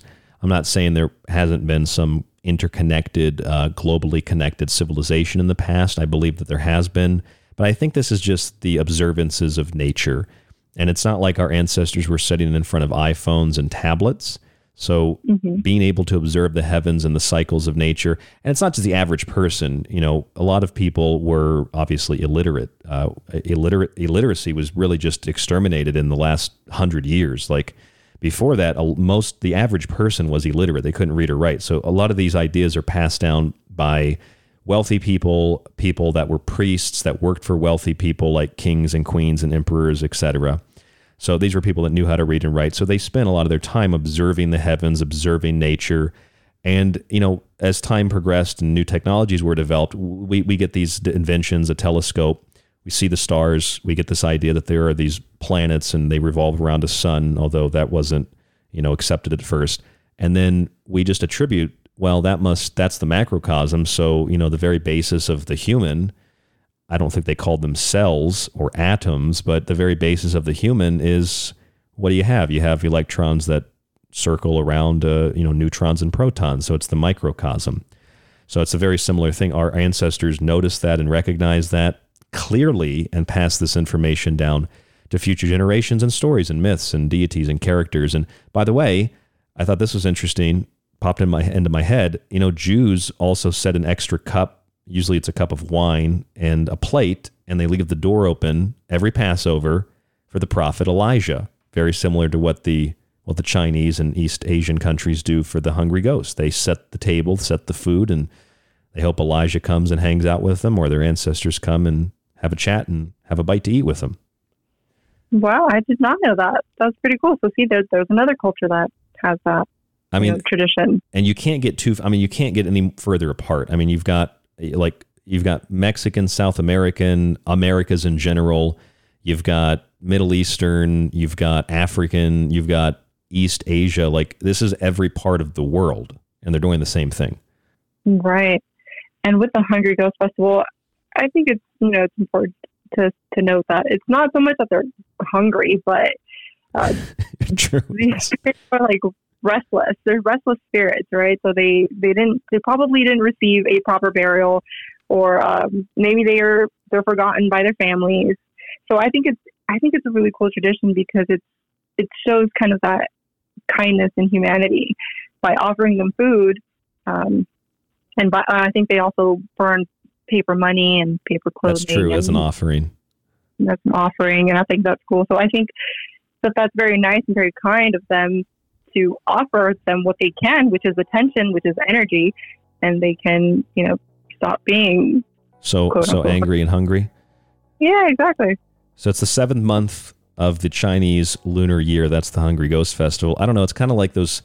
You know, the our culture in the West is so different than the East. So you know, you get these funny uh, like restaurants, like the number one super duper Chinese super buffet, the Hungry Ghost. I I think that would be a great buffet. The Hungry Ghost. I'd go to that buffet. Laura Lavender. What's that? No, I'm just laughing at your joke. Sorry. No, that's okay. Laura Lavender, our guest this evening. is Mysteries Beyond, another segment coming up after this. I'm Ryan Gable. Stay with us. You're listening to The Secret Teachings. For more information on the show or to contact Ryan, visit thesecretteachings.info or email Ryan at rdgable at yahoo.com. Hey, this is John Peasy at johnpeasy.com, and I'm here with Ryan Gable from The Secret Teachings. So it's taken months, but my new book, Liberty Shrugged, is finally available. Nearly 700 pages with archived images, it will leave you fascinated and wanting more. See, hatred for America and the Constitution is based on misconceptions of history and the rule of law. Charges of racism, sexism, and bigotry don't hold up to history and context. They stem from nullifiers who wanted to replace the Constitution and maintain hierarchy, as with the Confederate Constitution, which aimed to preserve the institution of slavery. But racism was not the foundation of that institution. It was a final justification to defend an institution which had existed forever and for which Western civilization and colonialism was actually taking steps to end. Africans and Arabs organized slave trading far exceeding anything in the Atlantic, and some continue to this day. Also, a woman's role in household duties was as systemic as a man's role in the legislature or on the battlefield. Indian tribes, when they weren't at war with one another, were choosing sides with the Europeans.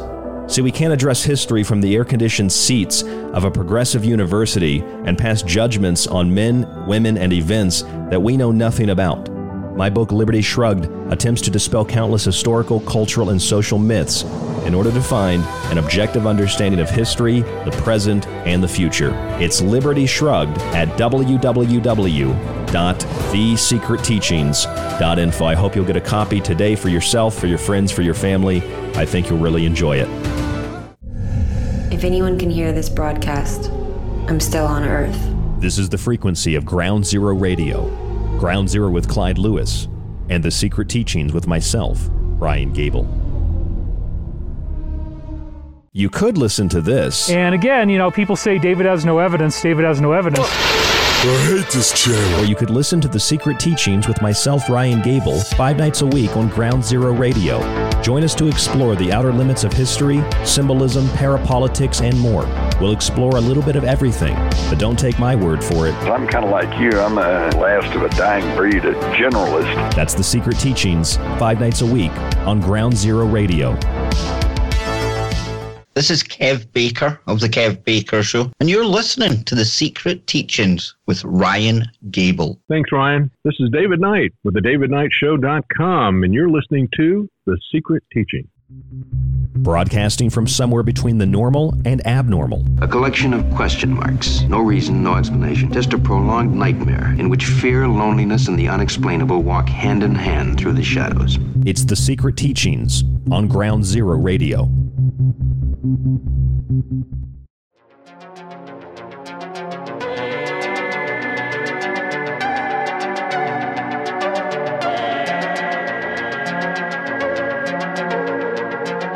Welcome back to The Secret Teachings.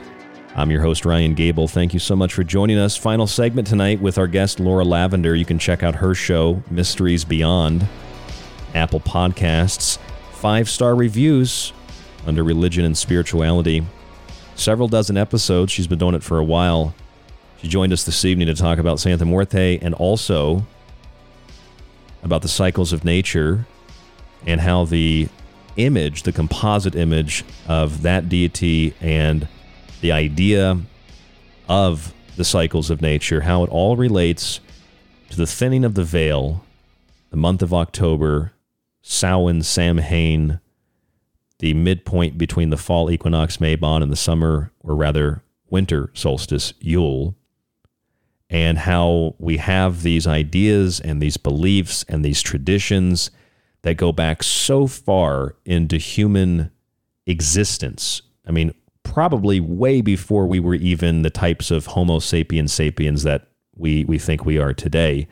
There are traditions and views that go back 30, 40,000 years to shamanistic culture uh, that have a similar uh, relationship with the idea of death and life being cyclical and that there really isn't a death and that there's something beyond the physical.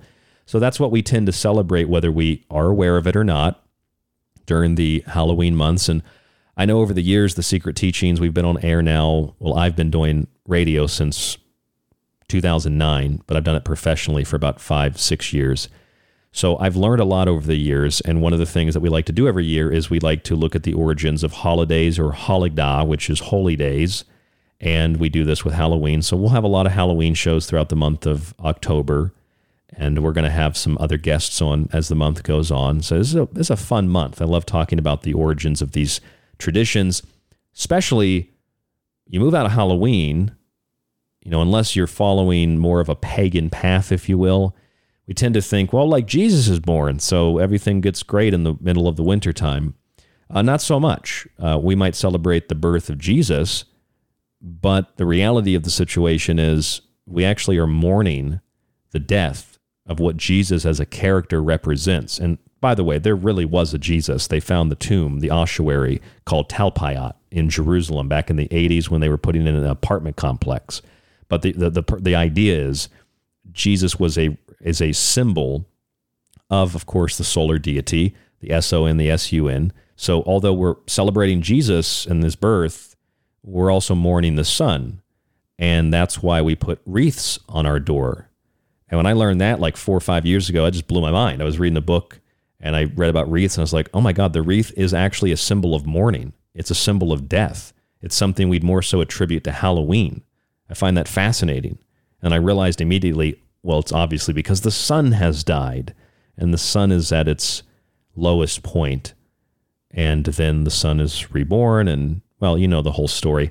And for whatever Jesus' character did exist, you know, clearly the church just took, like for Halloween, traditions that were already being maintained and performed, especially in places, like you know, the, the Roman Empire, like the cult of Mithra. Mithra is a sun god. And they just applied their version to it to help. And one pope even said this about Halloween to help incorporate the heathens into the, the church doctrine. I mean, it is it's a conspiracy. It's not that if you're Christian, it's it's a bad thing, but it that's that's what actually happened with a lot of these traditions. But these traditions, our guest this evening, Laura Lavender, these traditions are all over the world. Um, we're talking about not just Halloween collective, you know, or uh, celebrations like the Days of the Dead, early November. You have the celebration. What was it you said? You have the celebration and the honoring of children, and then everybody else. What were the dates right. of that? November 1st. So November 1st, you honor the, the children, the, the Day of the Innocents. And then November 2nd, you get everybody involved, you know, adults and children included. And then the Catholic Church created, the Vatican created uh, the November 1st All Saints Day and then November 2nd All Souls Day. Same exact thing. So yep. so that's the Days of the Dead. That's you know Halloween and all all the things that we know. But you also have the Hungry Ghost Festival. Hungry Ghost Festival. You also have, which is East Asian. You also have the Japanese Buddhist Bon, which is August 13th through the 15th, and Bon is like the Roman Nemoralia, a celebration of the goddess Diana. This is the time for celebrating your ancestors and not worshiping death, but appreciating, understanding the cycles of nature, etc. Uh, the Hindus have Pitru Paksha, and that's actually earlier in September. It's another similar uh, festival or tradition. Then there's also something called Galungan, and that is a veneration of the dead. That is a Balinese holiday. So the point is, I could sit here and just list all these off, and I find that interesting. Probably not interesting just to listen to a list of different festivals, but if you want to go look these up in different cultures, you'll find the same exact tradition everywhere. Christian, Taoist, doesn't matter. It's going to be the same thing because we're all humans and we're all observing nature and we're all seeing things in the same way. We're just calling it something different because we have different languages and we have different expressions and art forms, etc. I think it's really as simple as that, Laura. It is. It's very interesting. And you know, you mentioned the wreath uh, as a symbol of death. And when I first heard you mention that, I was like, oh, wow, that is so true. And I thought it was interesting that it is shaped like a circle to symbolize, again, that cycle mm-hmm. between, you know, life and, and death. It's so the, I thought that was pretty. It's the wheel of the year. Yeah. And it's just, it's just crazy because I can go outside and step and look at my neighbor's house, and it's decorated. It's, it's got like the orange lights, it's got skeletons, and it's all they're all symbols of death. And you know, you got blood paint. Some people decorate their windows with like blood paint. So I just find it funny in a way that they probably have no idea what they're displaying. They're just going with the flow. It's because it's ironic. yeah, yeah. Well, the wreath, the wreath too is. I mean, I, I, when I see people with a wreath, I want to go up and ask them. I'm sorry. Did, did somebody you know die? right. I'm sorry for your loss. I'm sorry. Exactly. I'm sorry. Just leave that on the wreath on the door. I'm sorry for your loss. I mean, look, we celebrate death and we honor death. I mean, that's what the. I mean, traditionally in, in Europe and, and, and various surrounding uh, places. I mean, even in Asia, it's just not as popularized there. But we we bring in outdoor plants or trees, evergreens, different kinds of trees. Uh, obviously, in Germanic countries, that's where it largely started. But we bring in these things from the outside in the winter so they don't die, and they're a reminder that life will spring about again in spring. That's why we call it spring, and that's that's the tradition we have all over the world. We have the veneration of nature, the veneration of green, and it's the same thing as honoring the dead. We're honoring nature in a similar way. We know that you know eventually it, uh, things will come back. Things will come back to life, and eventually we'll be able to let our ancestors go or let our more closely related loved ones go, people we knew directly, and uh, we just honor them, and then we move on. And that's the part of the cycles of of, of the year, uh, cycles of nature. It's fascinating. Blows my mind every time I think about it. It's not evil. It's not demonic. No, it's not. And I, I did kind of want to go over the colors, and I wanted to ask you what your take on the colors are for Halloween, orange and black. Like, I, I, I can understand black because it's death, you know, shadows, the absence of light, the absence of the sun. But orange, why orange? Well, I don't know. I don't think that orange was a traditional color. However, orange might have somewhat come about because, well, there's there's two components to this. One, it's obviously the color of fire. So, fire lighting the darkness, bonfires. I mean, uh, we have fires that start in Beltane. I mean, the whole year is really fire. Imbolc, they have candles. Beltane is fire. Litha, Lughnasadh, Mabon. But we have a lot of bonfires for Halloween. That's a classical tradition. So maybe it has something to do with the fire. But orange also represents like joy and happiness. And really, that's what the the Samhain, and that's what all these festivals like Day of the Dead or Days of the Dead, That's what they're all about. They're all, it's about festivities and being happy and and, and joyful and celebrating uh, our ancestors and honoring and worshiping them. Those are the two things I can think about: fire and joy. Wow. See, I was thinking about it like off the top of my head. Like maybe it has something to do with like fall because the leaves, some leaves turn orange. Maybe it's like another symbol. You know, when leaves turn orange, it means they're going to die. It's kind of like the harvest season. Some things are orange. that's where I was going with it. Well, that's But that's I'll- that's that's how we create. You know, uh, these. I mean, you could tell. You know, you could tell your your kids that, and then you know they grow up and they say, "Well, yeah, my mom taught me that. That's that's why we use orange." And then someone else says, "Oh, yeah, but we also use orange because you know orange represents fire." And that's how we create new ideas. But it, it relates, regardless of where it came from originally. What you just said relates to it, and that might be, be that might become part of it in the next generation. That's what we do. Right. I like that.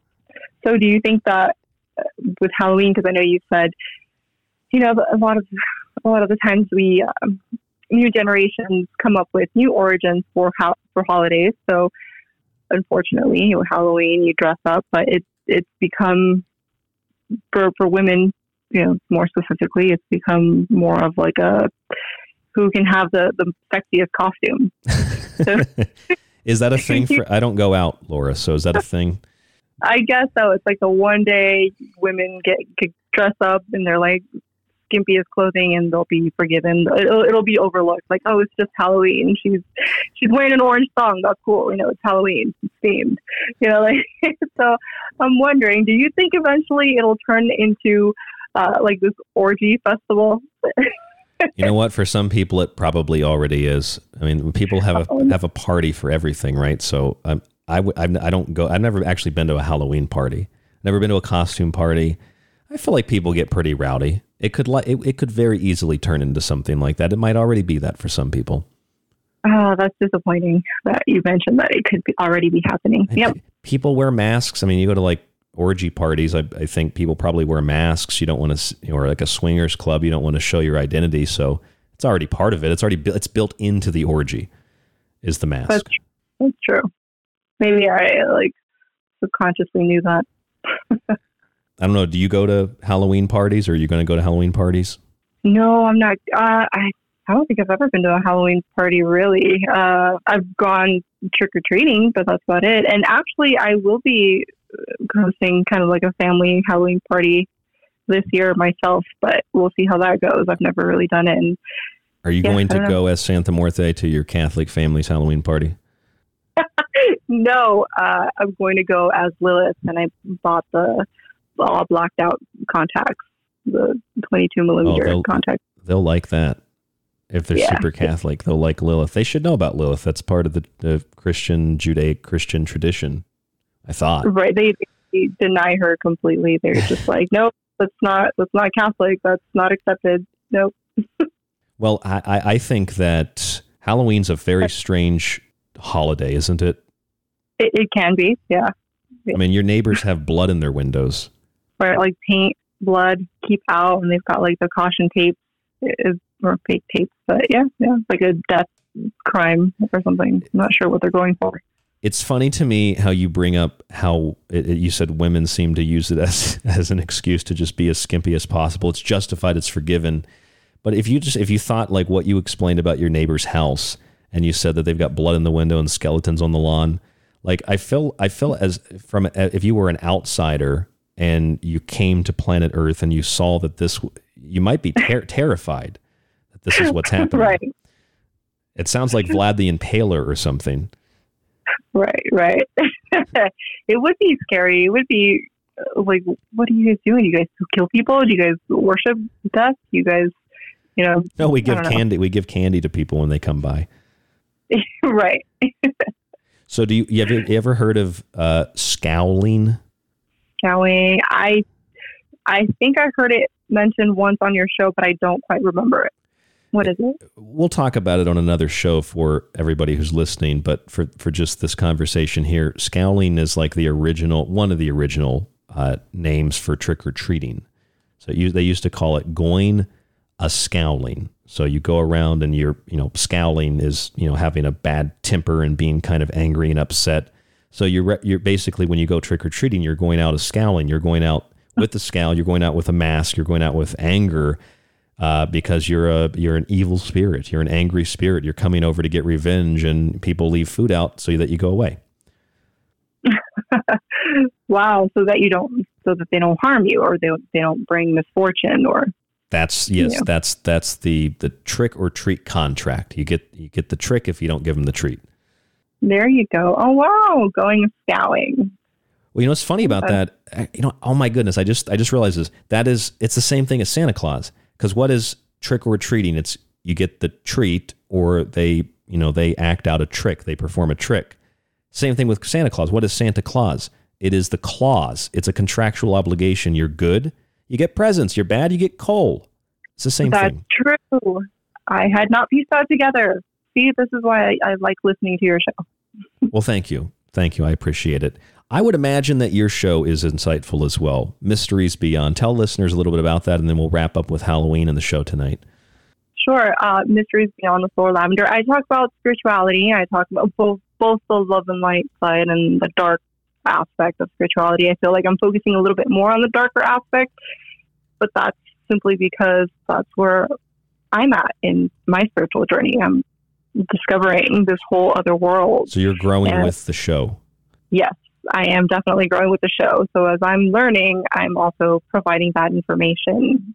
And I'm sharing. I'm pretty much just sharing all of my findings with listeners, and I don't claim to know everything. I, I, I don't claim to, you know, hold truth or the absolute truth. I, I do provide you with the information similar to yours, which is how it's heavily influenced by you because I try to provide an objective point of view and just providing the, the information. But at the same time, with the darker aspects uh, of the, topics that I cover, I try to come from a place of, I guess you could say, love and, and open minded and, and respect. Um, So you don't you yeah, don't you don't you don't yell at people like I do. no, I don't yell at people. Although I, if, if I keep getting, you know, crazy emails, and maybe within ten years, I might, I might end up yelling at someone. I don't know. See, that's that's really the thing. In fact, when I was tell I was telling the story of uh, where the secret teachings came from on Monday's show, I was as I was telling the story, I was realizing why I've I've become so crass and jaded. It's because of all the you know, like the manager at the radio studio lying about me, get, trying to get me kicked out and banned from the property of the school, and people making stuff up about me and lying about me, and that's kind of what made me upset. I just can't I, that so that's like I've got like 13 years of that. And yeah, maybe after 13 years of mysteries beyond, you'll you'll just be you'll be as upset as I am about it. Well, you know, it's interesting. I yesterday, just yesterday, I got a comment on social media uh, because I was talking about uh, Satanism. Someone wrote to me and said, "You have idiots believing your false information, you dumb whore." oh, that's a, that's a good one. You should you should. I'm sorry, just go ahead go ahead. I, I don't know if I want want to comment on it. no, no, go go ahead and comment. I just thought I was like, oh, okay. Uh, so I'm I'm kind of getting my my taste uh, on that and kind of thickening my skin as well. You, do, you yeah you do have you have to have the thick skin and I, I hope listener I well actually I know a lot of listeners who who like this kind of um, little bit of behind the scenes because I deal with the same kind of thing and I find it so funny. Like I go over to Spreaker and I look at the residual income from this from the algorithmic ads and I've I've always been honest with people I make like nine hundred dollars a month off of it and that's really the only money I make so I live on next to nothing but I don't tell you that so you give me money. I tell you that because I'm trying to be real and honest. So when I go look at that and then I get messages, people are saying the same thing to me. They don't call me a whore. They call me a jackass. They call me a jerk. And they're telling me that I'm just in this for the payoff and I'm spreading disinformation. But the funny thing is, I get different emails and different people interpret what I'm saying differently. So I'm either working for the church, I'm working for the FBI, I'm working for the cabal, I'm working for Satan. I work for a lot of people, Laura. You work for a lot of agencies. Wow. and they don't pay they don't pay very well. I'm I'm relying on that Spreaker ad money. Oh my goodness. Well, that's that's that's insane. You know, the only reason I got that comment was because he was fighting with some other person on social media, and I guess that other person pushed his buttons. and that led him to write to me. So uh, I don't know. I don't know what to do with that. I'm just I just ignored it honestly. I'm like, well, that's the best way to handle it. right. So two things come to my mind here. One is it's more of a joke, but you know this is probably a case where you could get Santa Muerte to help you out there. But that when I thought that, I thought, hmm, hold on a second. I don't like the idea of using even neutral deities, even jokingly like that, because I think that it is it's like it becomes demonological. And whether you're asking a deity or uh, an entity, whatever it is, good or bad, when you're asking it for something very material, like even when people pray to Jesus or God and they're like, help me get this promotion and I make more money and help me get this or that, or I hope that I get this new car. Mm-hmm. As absolutely 100% no different at all whatsoever than going into like a Faustian bargain with a pentagram on the floor, if you will, and making a deal with the devil. It's the same exact thing. Right. It's the same exact thing. You're still making a deal. You're you're stipulating all the terms before the action. So, well, yeah, what's the difference? Why is it so shocking to to know that, for example, Santa Muerte makes those those kinds of deals? I guess you could say. Mind control, brainwashing, and it's just you know perception. It's programming. Yes, that's that's that's your culture. That's your idea. That's where you get your ideas from, and you know your perception is shaped by information. So if that's the information you have, that's your perception of the world. It's that simple. So, you know, I can say that it's it's ironic and some people can be ignorant. I can be ignorant about those things, but it's all it's all based on our perception. It's all based on programming because when I look at if I look at Santa I think the exact same thing. I think, oh, that's evil for like a split second. Then I realize that's not evil. It's the opposite of that. It all happens within like a fraction of a second, but my programming is still there even after yeah. all these years? I think maybe that's what it is. You learn to become aware that you have a programming, but you have to kind of become aware of your thoughts and override that programming and in order to get past it and have a different perspective on, you know, different cultures, different deities, different different topics. Certainly, there's no doubt about that. And so debt, we all pay a debt. It is death, the great equalizer. And as the year turns, as we've been discussing tonight with our guest Laura Lavender, as the year turns, we move into Samhain, the end of October. It is the apocalypse, the great unveiling, as the veil thins and is lifted between the two worlds, the physical and the spiritual.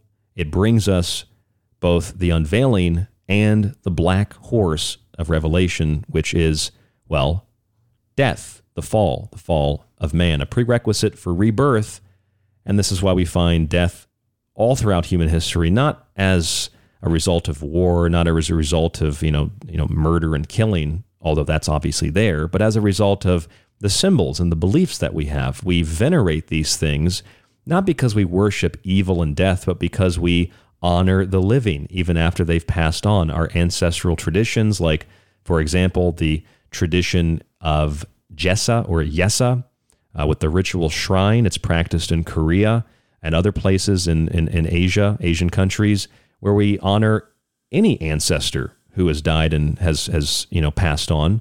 Or you get more collective uh, traditions like the Hungry Ghost or the days.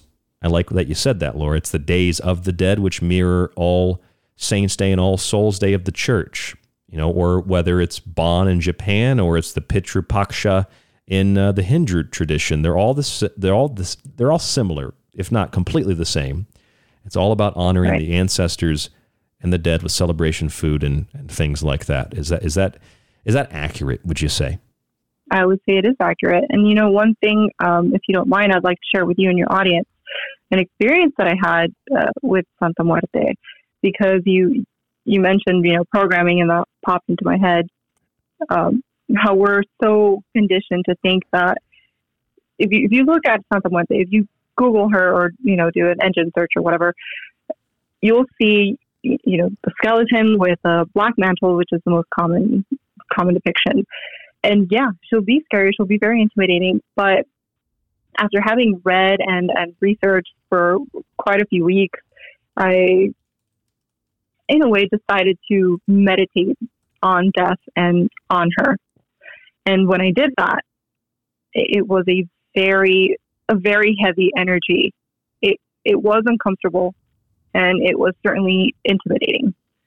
Um, and I, I asked her, I asked her for, for a sign, a sign that would confirm that she has heard me and that she was present.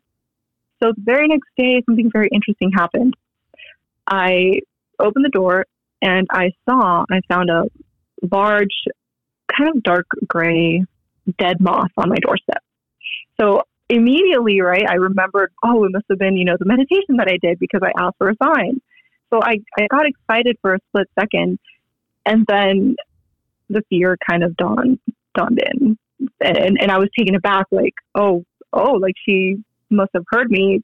You know, you're messing with these currents. Something's gonna answer. And immediately I you know, I reach for my phone and I try to look up what's the, the spiritual meaning of a dead moth. So obviously, you know, you get all of these negative things like, oh, it's a bad omen. Um, it means that you're going to die. It means baby family moth members. Man. it's a baby, yeah, a baby moth man. So uh, I had to kind of become aware of myself and and kind of hold, you know, yeah, become aware of that fear that I was feeling, and take a take a moment to breathe in and interpret that spiritual gift intuitively. Right? Was this the first thought I had? Was this the initial feeling I got when I first saw this black moth? No, it was excitement, and for me, it was a sense of a confirmation that she heard me, and and sort of a test, right? Like a a test for me to to see if working with the death current would be if I was ready to work with the death current, or would I turn my back to her at the very first sign of her presence? Right. So I, I, I took a couple seconds to evoke that feeling of love, and then I thanked her, and I scooped up the moth and I buried it. So if you do decide to work with her or look into her or even ask for a sign, don't be surprised if you get an answer. And I but think the thing is, I'm sorry. Go ahead. I was just going to say, but the thing is to do it with the you know utmost respect, with an open mind, and to have you know love. Go go approach it with love. One of the best ways we could have ended tonight, and I also feel that for those who interpret that as being fully literal, like you made a phone call to this deity and she dropped a moth off, uh, I think it's more so once you're asking for that, you become fully and or at least more, if not fully, consciously aware of images and symbols and signs. And once you pay attention to them, I would I would call it more so a higher self or something to that effect. That is directionalizing your attention, making you aware of of the signs that are always around you, and then th- that's how you do magical work anyway with percep- with perception training, the will, uh, and analyzing your feelings in those situations. It's a great story, and that's the kind of thing that uh, well, we certainly uh, want to end the show with tonight. That idea, and it's not negative, and you use the word love, and this is this is all I think informative and positive rather than dark and, and evil. Uh, perhaps a different spin on the Halloween months. We also didn't mention tonight Azrael, the angel of death. Yeah. But, but we're just about out of time. If you got a quick comment on that, got a few seconds. Well, yeah, I mean, Archangel Azrael, he's, I believe in um, Islam, he's one of the four main archangels next to Gabriel. I believe it's Raphael and Michael. Uh, but he is, he, he kind of is in charge of separating the soul from the body.